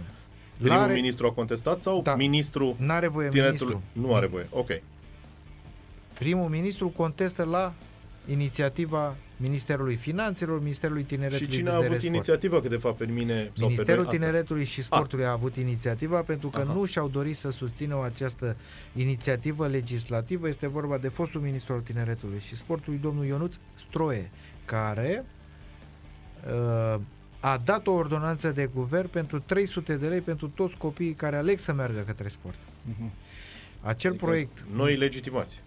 noi legitimați, n-a avut eficacitate, n-au fost copii, el este blocat acea ordonanță, nu se finanțează absolut nimic și puteți face dumneavoastră E cum probă nu se- la că direcțiile Am văzut atâția județene. comercianți care fac reclamă la bonul sau la voucherul de 300 de lei. Da, Să înțeleg deci- că nu-și primesc banii? Eh, La ora actuală, Direcției Județene pentru Tineret și Sport n-au primit buget pe acest bani.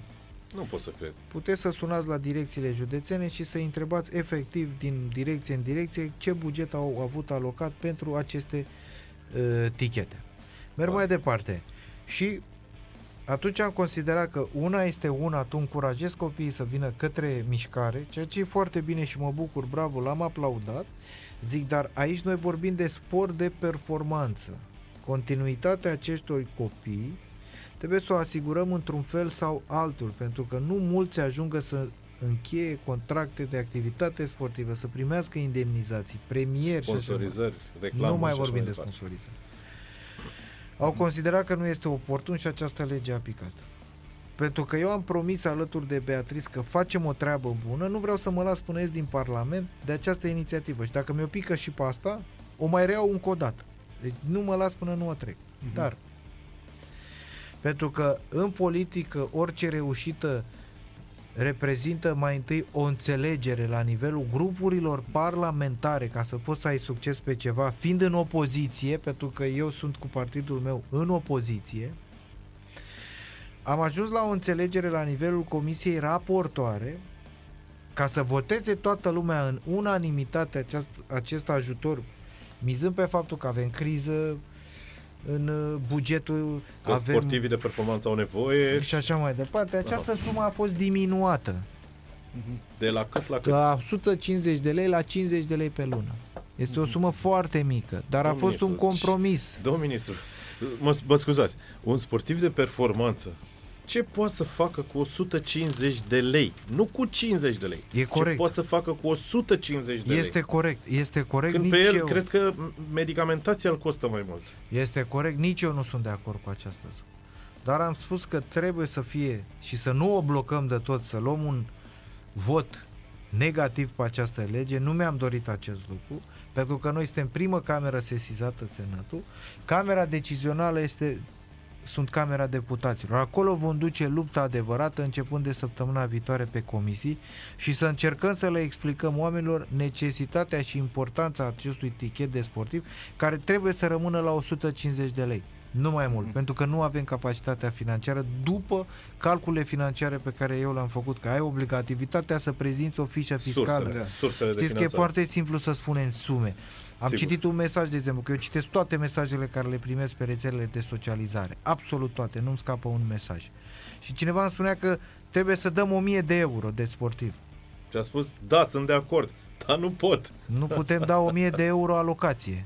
Da, sigur. Nu Da, putem exact. da 1000 de euro alocație, așa că sub nicio formă un tichet de sportiv nu trebuie să fie mai mult de uh, alocația care o dăm copiilor, da? Și așa 150 de lei, da? Dar totuși trebuie să avem o limită. Și am spus în felul următor. Poate pentru mulți dintre sportivii de performanță nu reprezintă foarte, foarte mult. Dar cumulată această sumă într-un an de zile poate reprezenta un mic ajutor și un mic pas de intrare într-o normalitate, pentru că atunci când bugetul îți va permite, Poți să mărești suma. tu poți să mărești suma oricând printr-o ordonanță de guvern. Nici nu se pune problema. Mă aștept să fie promulgată și să nu prorogăm termene de intrare în vigoare a Da. acestei legi. Sau să facem de acea natură încât normele metodologice de aplicare a acestei legi să strice sensul ei. Acolo sunt prevăzute niște condiții. Cum poți să faci? Ce trebuie să fii ca să primești uh, tichetul acesta de sportiv copii și tineri care practică sport de performanță, care fac dovada că participă într-un campionat național, care sunt afiliați la o federație sportivă în baza legii 69. Vă rog adică eu frumos să nu mai îmi spuneți atâtea condiții, pentru că deja mă gândesc la nu știu câte hârtii pe care un sportiv nu. trebuie să le completeze ca să-și ia 50 de lei și vă spun sincer, dacă aș fi în locul unui sportiv sau mă pun în locul unui sportiv, decât să completez 10 hârtii sau uh, formulare cu 14 pagini, cum sunt la mod acum, mai bine lipsă. Am procedura, este trecut. Ce se întâmplă acolo? Sportivul nu face absolut nimic. Face antrenor, sărac. A, Tot nu? el. Hai să vă spun ce face antrenor. Antrenorul face exact ce face când merge la un meci. Știți că antrenorul de copii și juniori de cele mai multe ori face și foaia de joc. Păi face Da, tot. Da. Da? Face tot. Face tot. Bun. E, și asta trebuie rezervări să... la hotel și E, la autocare. Bun, asta trebuie să facă și pentru grupa care o are o dată pe lună. Am înțeles. Face Adică- practic un stat de plată. O sau ceva dată de pe genul. lună înaintează către Direcția Județeană pentru Sport și Tineret un tabel, nume, prenume, CNP număr și de așa mai legitimație, CNP. Sub semnătura președintelui clubului o depune la Direcția Județeană pentru Tineret și Sport și de acolo își va primi tichetele de sportiv pe care are obligația să le mâneze personal sportivilor. Ministerul Tineretului și Sportului, prin direcțiile care le are în subordine, controlează buna desfășurare a acestor lucruri, să nu fie scăpări cu privire la tabel, mai mulți, Ok, mai puțini ok, și ok. așa mai departe. Ce înseamnă tichet? Adică, ok, ai luat un tichet și te duci unde? La supermarket și poți să-ți iei ce? Sunt exact ca pe bonurile valorice, nu știu dacă le... Am înțeles, Da, da, ok. da, da, deci, da, da. Dar acolo sunt cuprinse în sensul că Ministerul Tineretului și Sportului trebuie să facă parteneriate. Păi, asta este, de asta, de asta și vă întrebam. Trebuie să facă parteneriate cu. Pentru că acolo avem un felul următor. Poți să-ți achiziționezi echipament sportiv, poți să-i achiziționezi medicamentație, susținătoare de efort, care este foarte important, poți să plătești dacă părinții sau a- copiii sunt de acord ca din taxa respectivă clubul să-și achite prezența la competiții sportive internaționale, pentru că avem foarte multe clu- cluburi pu- private care n-au întreaga sumă să meargă către uh, o competiție sportivă internațională și o să vă dau un exemplu de stat român care nu poate să financeze o echipă care trebuie să meargă la campionatul mondial. Să știți că faceți parte din statul ăsta. Nu, din guvern, eu nu fac, nu dau bani. De la Parlament nu, nu finanțăm. Ministerul și Știți, eu fac tot- parte. toți o să vă sunteți dau în exemplu autori- de autoritate cum de noi stat. toți nu putem să asigurăm o finanțare unei echipe cam, calificate la campionatul mondial. Și mă includ și pe mine, cum spuneți dumneavoastră. Bun, pot să-și plătească taxa pe care o percepe antrenorul la club. Știm foarte bine că sunt foarte mulți copii, mai ales în mediul rural, care nu merg nicăieri, care nu au bani. Corect. Ei, această sumă de 150 de lei, în medie am făcut eu, exceptând Bucureștiul, că nu știu, Ar acoperi acea taxă. ar acoperi această taxă chiar și cam 70% din București. Ca sport, mă refer, cluburi particulare, ar acoperi 150 de lei această taxă pentru uh, practicarea unui sport în uh, România. Asta cât o fi 150 de lei, că deocamdată înțeleg că s-a redus la Asta 50. când o fi. E corect. Dar și dacă nu va fi, eu voi face public, că mai mult de atât nu am ce să fac. Public voi face lista cu cei care au votat și nu au votat. Mai mult de atât eu nu am ce Aveți să această posibilitate? am această posibilitate pentru că o încadrez la declarații politice. Pentru că cineva, nu mai știu cine spunea, că am, am spus eu că nu știu ce se întâmplă în sportul românesc cu privire la audierea de ieri. A spus că dacă nu este mulțumit de ceea ce am spus eu, să o considere declarație politică, că măcar asta ne-a mai rămas. Așa o să spun și atunci, numele acestor colegi care n-au votat tichetele de sportiv vor fi să considerați ca și declarație politică. Iar dumneavoastră, presa sportivă, toți cei care sunteți angrenați în lumea sportului, puteți să trageți concluzie. Ce s-a întâmplat și ce nu s-a întâmplat. Efectiv. Concluziile nu le trage presa. Concluzia o trage cititorul și ascultătorul și cel care se uită E la, un pic la, și- la... Noi decât Presă. relatăm, Ajută. sau cel puțin ar Relatați, trebui să ajută. relatăm. într-un Da, fel ne sau ajutați foarte mult. Ajutați foarte mult. Ajutați foarte mult și uh, este foarte important ca noi cei care suntem prin diferite funcții vremelnic să citim și criticile și să ni le însușim. Dacă nu vom face lucrul ăsta, eu mi le-am însușit toate, că mai devreme sau mai târziu, eu mi le-am însușit. Și trebuie toți să ne însușim aceste critici și să încercăm să facem ceva, dacă putem. Să se repare dacă se poate, da. Și să încercăm ca toți să înțelegem să nu ne mai dăm cu părerea peste tot, că nu ne pricepem la tot și la toate. Să încercăm, cum ar fi ca eu, dacă am habar despre ceea ce înseamnă educația fizică și sportul, să mă rezum în am dat cu părerea și a încercat să fac ceva pe domeniul ăsta și să încerc să-l ascult pe colegul meu, domnul profesor uh, doctor Cercel, despre sănătate și să fac cum îmi spune dumnealui, că dumnealui e specialistul. Nu e corect? Corect. Dacă vom ajunge să facem lucrul ăsta, sigur vom a- avea și ceva progres. Vreau să vă întreb și eu ceva apropo de povesteați de sport de performanță. E o chestie care e un of al meu uh, și vreau să prind în ghilimele un ministru al sportului să V-am să- prins. Să să-i știți, pun- dragi ascultători, că ușa este încuiată, Așa, da. baricadată. Domnul ministru nu pleacă de aici așa repede. Dacă, gre- dacă nu greșesc așa, am, au- am auzit Cristi să mă mă corectez, sunt vreo 75 de ramuri de sport. Domnul ministru ne poate să spune 76, dacă nu mă 76 finanțate Așa, de fi- stat. așa. Uh, unele sunt ciudate, uite, Vovinam Viet Vodao, care am auzit prima oară, să, am scris la noi în revistă Narcis Drejan, uh, pe ce bază sunt ținute, neavând o răspândire națională, nefiind nici ramuri olimpice, uh, fiind încărcat un buget care și așa se trage foarte mult de el. Vă întreb, n-ar, nu puteau fi eliminate asemenea uh, federații care nu și-au rostul Da, mai aveți una acolo, dacă aveți lista, vă mai pot da și o multe, una. Ceam, ceambara. știu. Așa, asta mi-a cu Viet Viet, Da. da. asta mi-a, mi-a O rămas aveți mie. și pe asta, una este, se Da. numește ceambara, alta nu mai. Tot felul de uh, uh, denumiri. Acum problema se pune, se pune în felul următor, că noi în România nu avem prin lege o prioritizare a federațiilor pe olimpice sau neolimpice. Da. Și s-a creat de mult acest precedent că atunci când a apărut o federație au fost finanțate toate, nimeni negândindu-se, nimeni negândindu-se că aceste federații se vor înmulți foarte rapid și foarte ușor pe legea, educației, pe legea sportului, Ca niște legea ciuperci. educației fizice și sportului. Iar exemplul dumneavoastră face parte din categoria artelor marțiale, Da, da, numite da. generic arte marțiale. Da. Fiecare sunt pe stiluri. N-am vrut să Da. zic absolut nimic. Eu am o problemă cu cei de la alte arte marțiale. Uh, Eu când am fost ministru am spus că susțin orice formă de mișcare care atrage copii, dar nu pe toată lumea. Au fost foarte mulți care au fost refuzați de la finanțare, tocmai pe simplu motiv că nu produc ceea ce ar trebui să producă sportul, adică plecând de la emulație, interes, număr de spectatori, Exact. competiții, Exact. Dar toate acestea au plecat pentru că această bubă nu este în România. Această bubă este la nivel internațional. Mm. Pentru că toate aceste federații pe care le menționați dumneavoastră își au finalitate în forumuri internaționale. Adică, iar acolo, în legea educației fizice și sportului, îi spune foarte clar modalitatea în care se poate înființa o federație sportivă. Stai într-o acreditare la nivelul comisiei de la Ministerul Tineretului și Sportului, trebuie să înturnești un număr de 12 cluburi pe teritoriul României care să facă povestea asta și mai departe tu trebuie 12 pentru finanțare, ca să obții finanțare.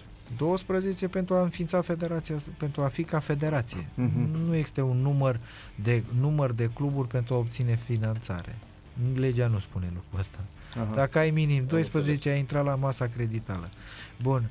Revenind, uh, și se mai impune și această condiție să ai finalitate internațională, adică să fii afiliat la un for internațional, Federația Internațională de Voivodam sau cum a spus Da, da. dumneavoastră acolo. Viet Vodau, da. Ved Vodau. Bun.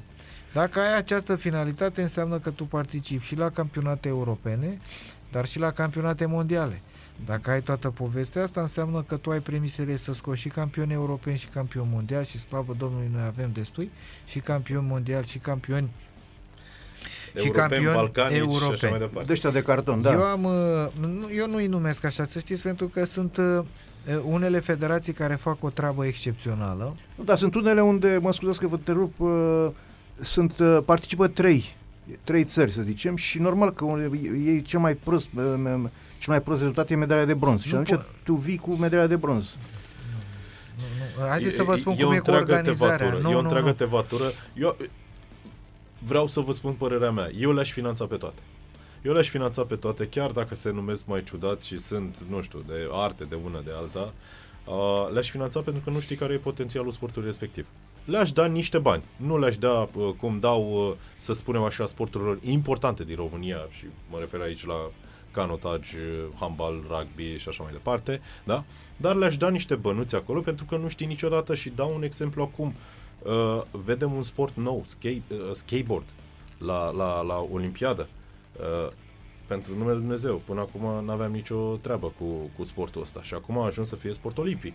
Deci nu știi niciodată ce se întâmplă cu acel sport, chiar dacă e un sport mic în România. Da, i-aș da niște bănuți acolo să, să, Să să, ai. supraviețuiască. Să ai Dacă să- e- este corect ce spuneți dumneavoastră, eu tot după experiența care am avut-o, nu știu, dar sunt și federații în arte marțiale care fac lucru, lucruri geniale. Nu știu, Kempo, de exemplu.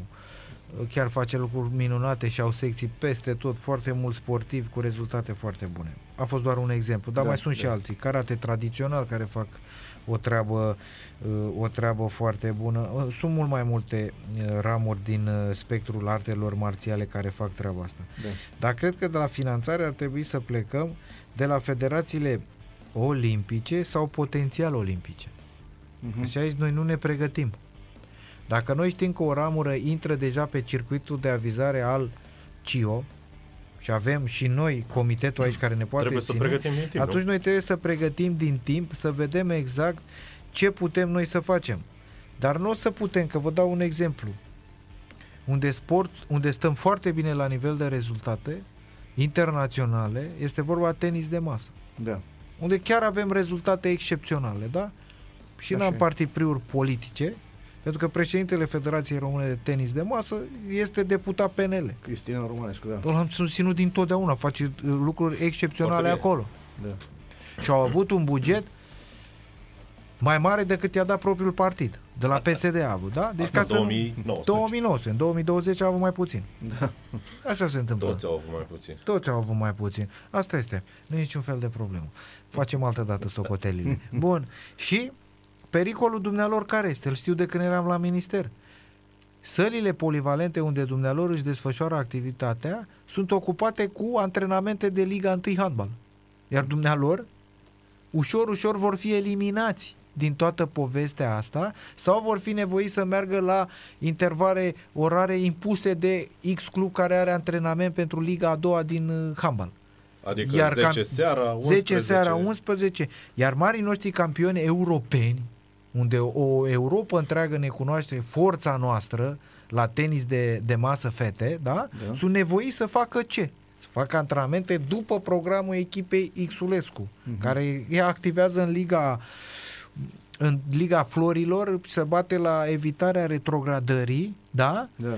Dar are antrenament și atunci campionii noștri europeni care merg la Olimpiadă sunt nevoiți să stea seara și mai știu eu ce să facă și așa mai departe. Dacă vă urmăriți unde fac dumnealor campionate, au decât două, trei locații. Da, ba da, pe da, la Cluj, ba mai Da, au o, da. o singură locație. În rest, în rest tot felul de subsoluri pe unde se pregătesc. Ăsta Mhm. este marele pericol. Cum vede Bogdan Matei, ministrul Bogdan Matei, prioritizarea sportului în România?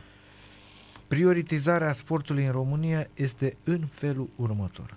Discuțiile se fac pe două paliere. Primii care intră la masa creditală sunt federațiile olimpice. Mhm. Al doilea care intră sunt federațiile care sunt potențiale de a deveni sporturi oficiale la Olimpiadă și al treilea sunt sporturile neolimpice. Mhm. Astea trei sunt cele trei categorii, astfel încât nu excludem pe nimeni de la finanțare care face sport în România, dacă vorbim doar de federații. Atenție! Nu federațiile sunt stâlpul. Cluburile sunt stâlpul. Cu siguranță. Acolo, de, de acolo trebuie să vorbim noi. Noi de fiecare dată începem cu discuția de, de la cap, nu de la picioare. Cluburile, că sunt în sărăcie și ele, și acolo trebuie să le ajutăm. Dar cum poți să faci lucrul acesta?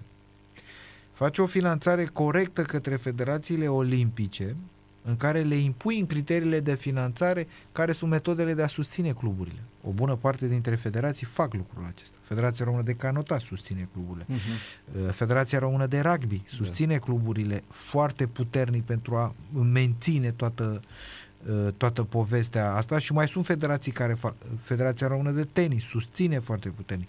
Federația Română de Box susține foarte puternic uh, cluburile, uh, cluburile respective. Federația Română de, cano- de Caia Canoe susține foarte mult uh, uh, cluburile și atunci trebuie să faci toate lucrurile astea.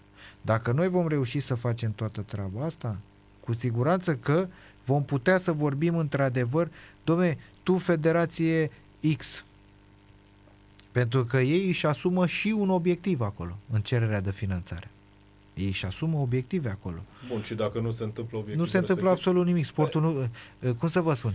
Eh, Motivația în sport sau finanțarea nu trebuie să o traducem în medalii. Nu, nu, nu, nu, nu, nu. E, e, e, din start e prost greșit. E prost înțelesă Mhm, problema mhm. asta. Eh, Finalitatea trebuie să o vezi în numărul de sportivi care a crescut, în, com- în competițiile naționale ce se întâmplă efectiv, dacă într-adevăr există interes și cresc numărul de cluburi, crește numărul de... Sunt, sunt într totul de acord cu dumneavoastră. Sunt niște indicatori pe care îi stabilești și îi calculezi la început de contract și la sfârșit uh, de, de contract. Americanul spune KPI, da? Uh, Key Performance Indicators. E, da? perfect. Deci, este clar ca un business, da?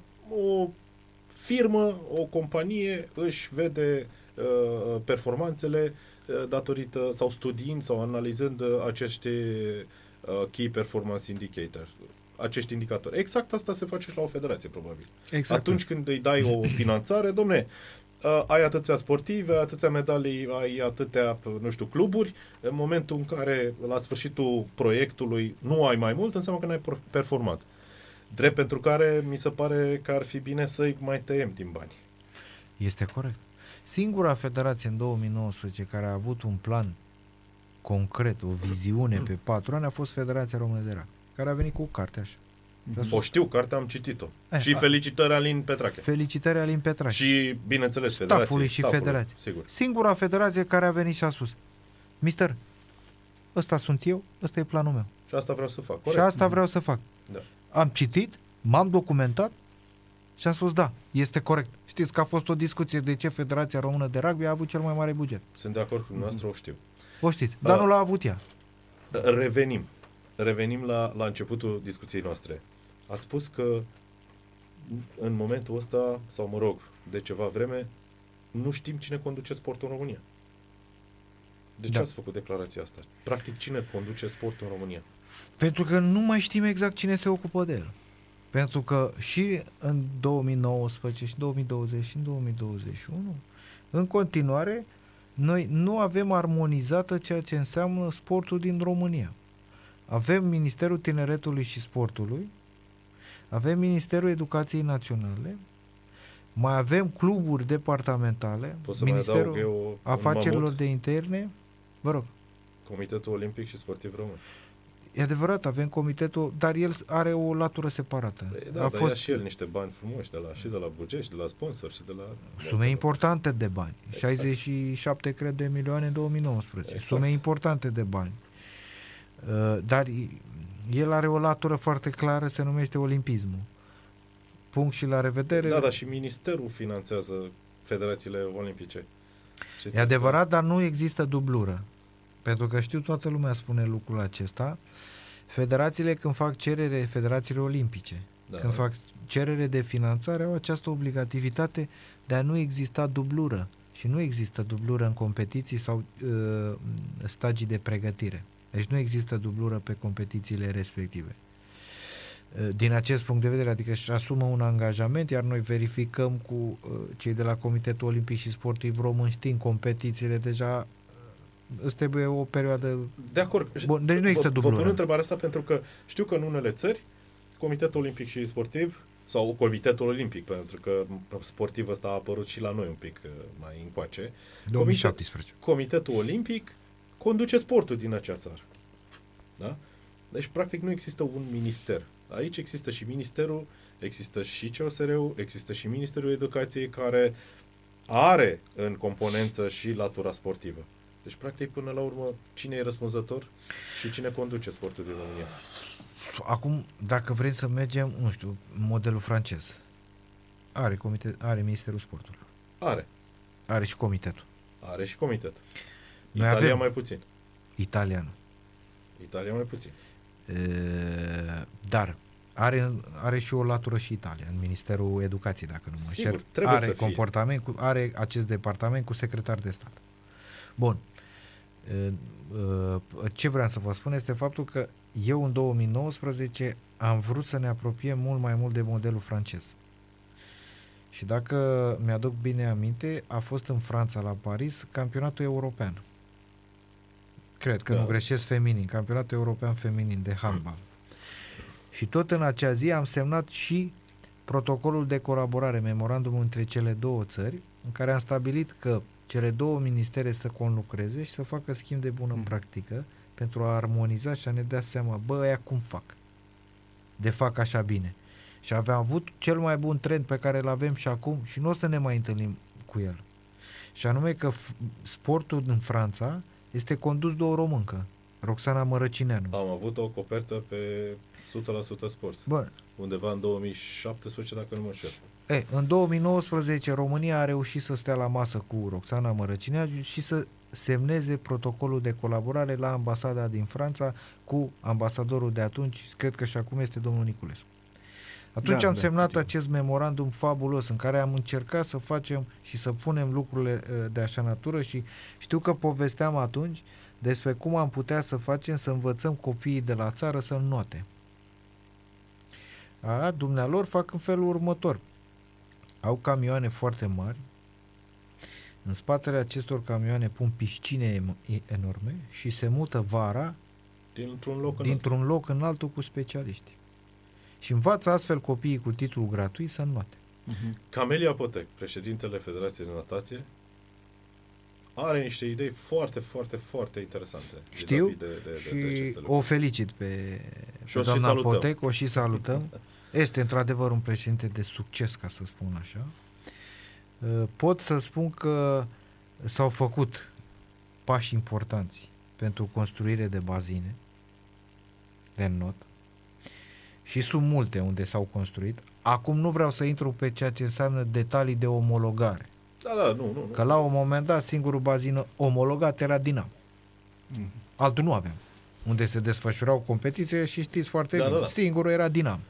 Ca să vorbim aplicat pe ce avem astăzi ca infrastructură. Însă ce vă pot spune eu că a venit vorba și de natație, 2019 am reușit ca în bazinul de la Lia Manoliu pe care îl avem să-l acoperim astfel încât sportivii să poată beneficia de el și iarna. Și acolo suntem, am pus un, baz, Un un, balon. balon. un balon uriaș care ne-a costat ceva, astfel încât să dăm posibilitatea ca sportivii să se poată pregăti și iarna. Am și îmbunătățit condițiile din vestiare, adică am făcut progres. Dom'le, deci, Am- dacă s-a investit, mă gândesc acum la Glință, mă gândesc la uh, Popovici. Popovici. Da? Deci, investim, avem rezultate. Practic, dacă nu investim, nu avem rezultate. Da. Deci, idei avem, pentru că, uite, ba, vorbim acum de, de Camelia Potec, da? Are idei și fiecare dintre președinții de federație ar trebui să aibă uh, idei de dezvoltare a sportului respectiv. La noi e mai greu cu implementarea ideilor și cu finanțarea lor, nu? Este într-adevăr puțin mai greu sau mai greu, dar aș vrea totuși să scot în evidență și că facem pași importanți. Adică nu vreau să rămân doar pe ideea că, domne, nu avem, n-am făcut, n-am dres mai nimic. Nu. Am și făcut pași importanți. Toți. Nu, atenție, nu politic acum. Deci s-au făcut pași importanți și pot să vă dau exemple, am vorbit despre Craiova, stadion nou, care arată foarte bine.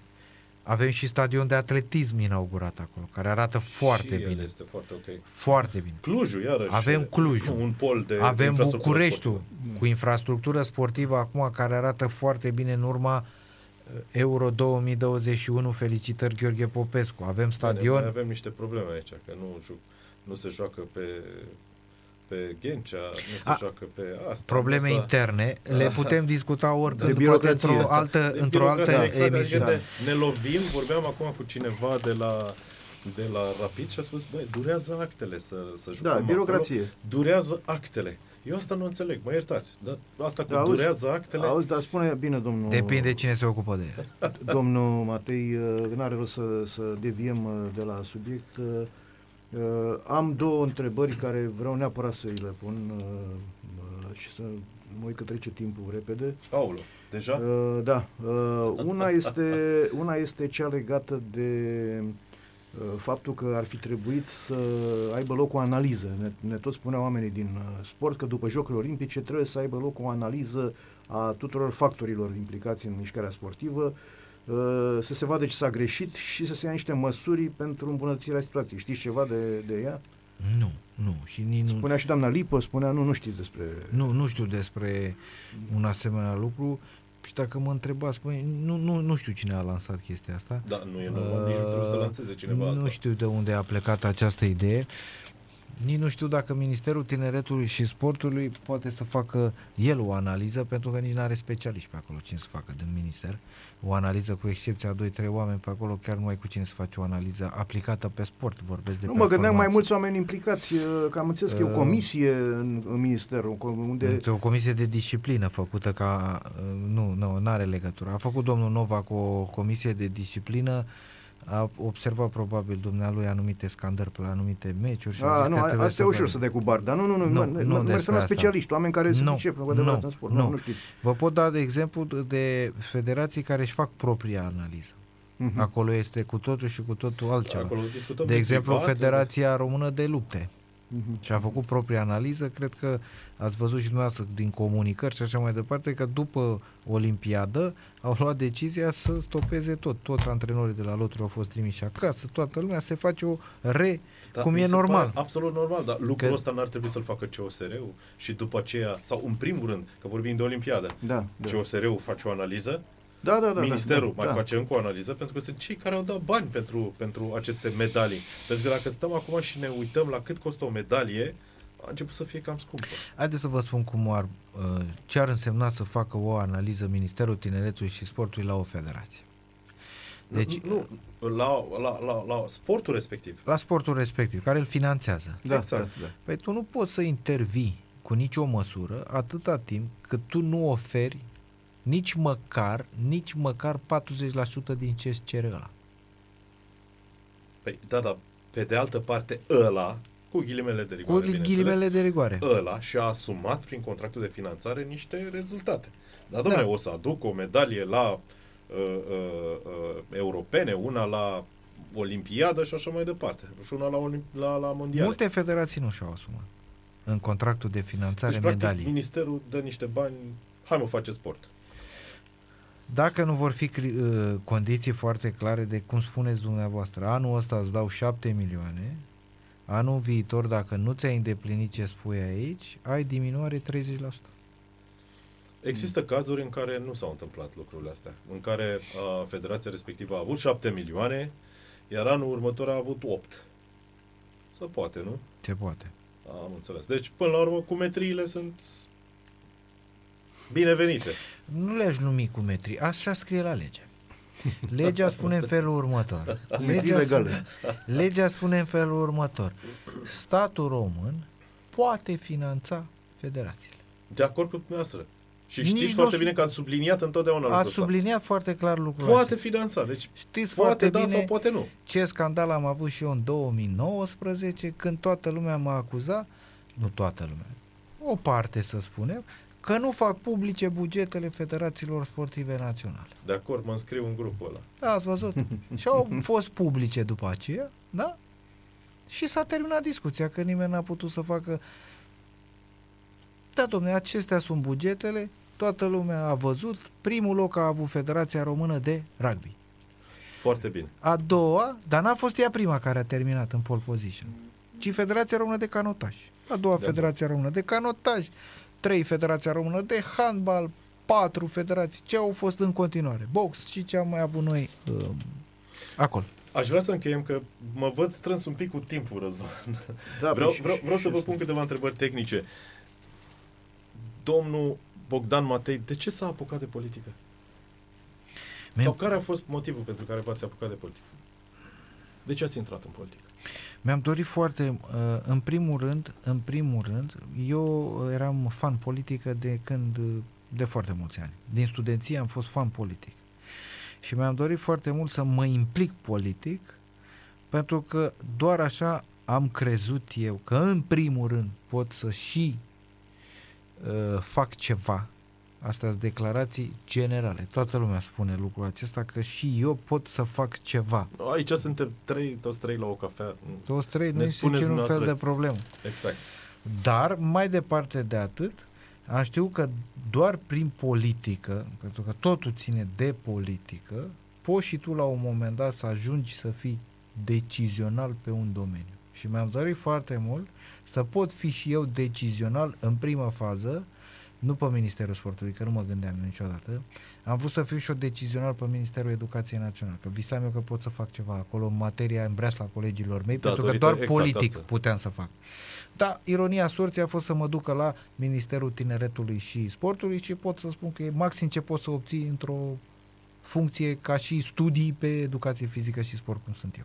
Da. Care a fost cel mai tare lucru pe care l-ați realizat în perioada uh, în care ați fost ministru? N-am un lucru foarte tare. 11 luni nu poți să spui că ai un lucru foarte tare, însă am un lucru bun. Cea de mai care tare sunt, realizare. de care sunt foarte mândru este modul cum ag- am gestionat președinția Consiliului Uniunii Europene timp de 6 luni la Bruxelles. Ce, ce își reproșează fostul ministru al tineretului și sportului Bogdan Matei? Uh, Sunt multe pe care mi le-aș putea reproșa. Au un singur lucru. Uh, Lipsa mea de interacțiune cu uh, directorii direcțiilor județene pentru sport și tinere și cluburi sportive. Au fost foarte puțini cu care am interacționat. O singură întrebare mai am. Hai. Unde se vede Bogdan Matei peste 5 ani? Tot în Parlamentul României, tot senator. Bun. Te rog, Uh, Răzvan. și acum, nu, cazul Matican, de ce vreau să vă îl întreb pe domnul Matei de cazul Matican? Pentru că a și luat uh, uh, poziție în Parlament, dar uh, uh, cei doi Matican, uh, fiu și tată, au fost și aici prezenți uh, în acest studio, invitați de colegul Horațiu Sima, s-a discutat nedreptatea care i s-a făcut. Uh, pe scurt, domnul Matei, dacă puteți să să, să, să, să spun eu, să spuneți dumneavoastră despre ce e vorba, așa, ca să și pe aceea să ne spuneți ce, ce ați întreprins dumneavoastră. Da, pe, am să fiu, nu știu cât am să pot eu, cu rugămintea să mă ajutați și dumneavoastră acolo unde îmi scapă Vă rog. anumite lucruri. Da.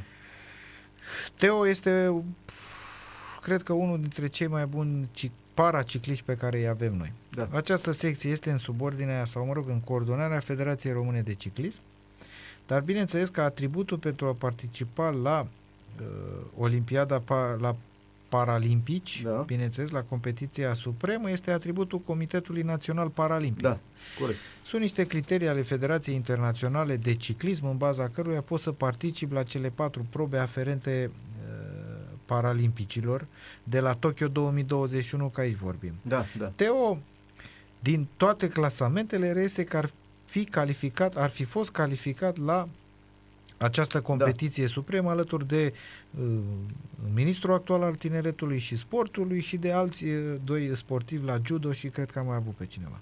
Bun, din toată, uh, din toată chestiunea asta a s-a iscat scandalul pentru că cei din cadrul Comitetului Național Paralimpic au refuzat ca Teo să aibă însoțitor la această competiție sportivă. da. De ce au refuzat? Motivând faptul că uh, regulile impuse de uh, organizatorii uh, acestor competiții paralimpice nu respectă legea persoanelor cu dizabilități din România și că acolo iau anumite criterii, noi avem alte criterii. Ceea ce mi se Ciudat. pare o, o Da, tâmpenie mai foarte mare, ciudat, da. eu nu am întâlnit, nu am întâlnit o tâmpenie mai mare și cum poți să răspunzi un asemenea lucru. da. Știm foarte bine că antrenorul lui Teo este tatăl lui. Da, da, da. Această familie, toate eforturile, toate eforturile și le-au pus în acest copil să poată să facă lucruri minunate și au făcut lucruri minunate din acest copil, campion de cele mai multe ori, cetățean de onoare al Craiovei, adică lucruri excepționale pentru Da, un copil cu asemenea dizabilități. Comitetul Național Paralimpic i-a refuzat dreptul la însoțitor, mai mult de atât l-au trecut în sp- lotul național rezervă pe Mhm, acest mhm. copil. da. Nu ai cum să te deplasezi la o asemenea competiție cu o asemenea interdicție acolo. Știm foarte bine ce interdicție au El avut. neputându-se îmbrăca ca să facem spe, spe, uh, această uh, uh, Precizare. precizare că nu po- se poate uh, îmbrăca singur, are, are niște probleme. Da, el nu Da, se poate da, îmbrăca singur, da. nu se poate lega la șiret, adică Exact. are probleme. Da, da, Deci da, are nevoie de însoțitor. clar. Are nevoie și legislația din România a spus lucrul acesta. da. Că este într-un grad de handicap care are nevoie de însoțitor. Da, da. Cei de acolo au, um, au refuzat. Mai mult de atât, Teo a și pierdut această participare la uh, Tokyo, deși avea cele mai bune rezultate, cu Da. excepția unei singure probe unde el nu concurează și că cel pe care l-au luat s-a considerat că având posibilitatea să concureze și la velodrom și Teo nu putea decât la șosea, Da. l-au luat pe ăla, că la participă și la Da, una da, da. și la alta. Da. Cu scuzele de rigoare dacă greșesc probele sau Mhm. denumirea lor. Da, da. Și atunci acest copil a fost defavorizat în toată povestea asta. E adevărat că am trimis adrese atât la Ministerul Tineretului și Sportului, cât și la Comitetul Național Paralimpic, da. în care am cerut o opinie, un drept cu ceea ce se întâmplă acolo. Bineînțeles că nu l-am primit acest, uh, acest uh, răspuns, iar după ce presa s-a sesizat, pentru că i-au refuzat, am înștiințat acest lucru, am ieșit și public, adică toate lucrurile acestea au fost publice, E adevărat că dumnealor acum spun că nu le-am trimis nu știu ce invitație oficială să-i chem la comisie. Nu, am trimis o adresă oficială în care am cerut să-mi explici opinia Ministerului cu privire Da. la această chestiune din moment ce tu, Ministrul Tineretului și Sportului, ai fost coleg cu acest copil, ai concurat cu acest copil la probe și tu amândoi sunteți îndreptățiți să merg, mergeți acolo. Este tu, cât se poate Ministrul de clar. Sportului, faci parte din lotul paralimpic, plătit din banii statului, pe banii statului și am întrebat foarte clar, de ce? Și public am întrebat lucrul ăsta, de ce tu uh, ai parte de mecanic de bicicletă în delegație, iar Teo nu poate să fie decât de rezervă Mhm. și taică să să nu-l însoțească ca și antrenor, dar și Însoțitor. Însoțitor. însoțitor conform legii. Da. Nu s-au primit aceste răspunsuri. Urmează să avem o comisie marți. Sper să vină acum, că le-am trimis adrese, să nu mai uh, stăm să ne plimbăm. Bă, da, care e numărul de registrare? Care nu e numărul de registrare? Le-am trimis o adresă acum din partea comisiei pe care o conduc, Drepturile Omului, din cadrul uh, Senatului. Mi-au răspuns Ministerul domnul ministru Eduard Nova, pe care îl felicit din suflet pentru medalia care au luat-o. Nu am niciun fel de problemă. Bravo, felicitări, sunt mândru că, uite, putem lua uh, medalii acolo. Dar eu vorbesc doar strict de management aici, de ce se întâmplă din, prin prisma funcției pe De care ministru, o da. ocupi. Da. Și atunci, dumnealui mi-a uh, confirmat că va fi prezent la această comisie, unde de altfel o să fac și dovada că am trimis această înștiințare și mai scriu unii și alții anumite lucruri acolo de care dumnealui o să rămână surprins că nu-i vina dumnealui, este vina strictă a funcționarilor din minister unde se scrie negru pe alb cum îi cheamă. Și abia aștept să-l întâlnesc și să-l întreb dacă într-adevăr este adevărat ce specifică Comitetul Național Paralimpic, că nu-i vina dumnealor, că e vina Departamentului de Politici Sport în din minister Mhm. și vreau să știu și eu foarte clar dacă dumnealui știe și ce părere are. Pentru că acolo o condiție obligatorie este ca Federația Română de Ciclism să înainteze o adresă Da. da. către Comitetul Național Paralimpic și să spună cine este îndreptățit să meargă acolo. Mhm. Din adresa Federației Române de Ciclism reiese foarte clar Teo Matican merge la Olimpiadă. Da. Și n-a mers. Da, da, e, de- e clar, uh, m, e cât se poate de clar, negru pe alb, uh, doar cine, doar cine n-a vrut să înțeleagă, n-a înțeles și s-a, s-a legat de alte uh, elemente de procedură. Uh, și este păcat că la un asemenea nivel și așa oamenii ăștia sunt, au fost bătuți de soartă, uh, așa mai vii și tu și le faci uh, asemenea mizerii, uh, mai ales că e vorba de un uh, sportiv paralimpic performant, cum ați subliniat și dumneavoastră. Uh, Dragi ascultători, emisiunea noastră se apropie de final. Uh, Le mulțumesc celor doi invitați că ne-au onorat cu prezența, domnul uh, Bogdan Matei, senator și fost ministru al Tineretului și Sportului, domnul Cristian Manea, uh, director de publicație și uh, om de marketing sportiv, uh, subsemnatul Răzvan Toma alături de Dragoș Constantinescu din regie. Uh, Sperăm că ați petrecut uh, niște clipe plăcute alături de noi. Până la o nouă revedere, vă spunem la revedere și cu Dumnezeu înainte.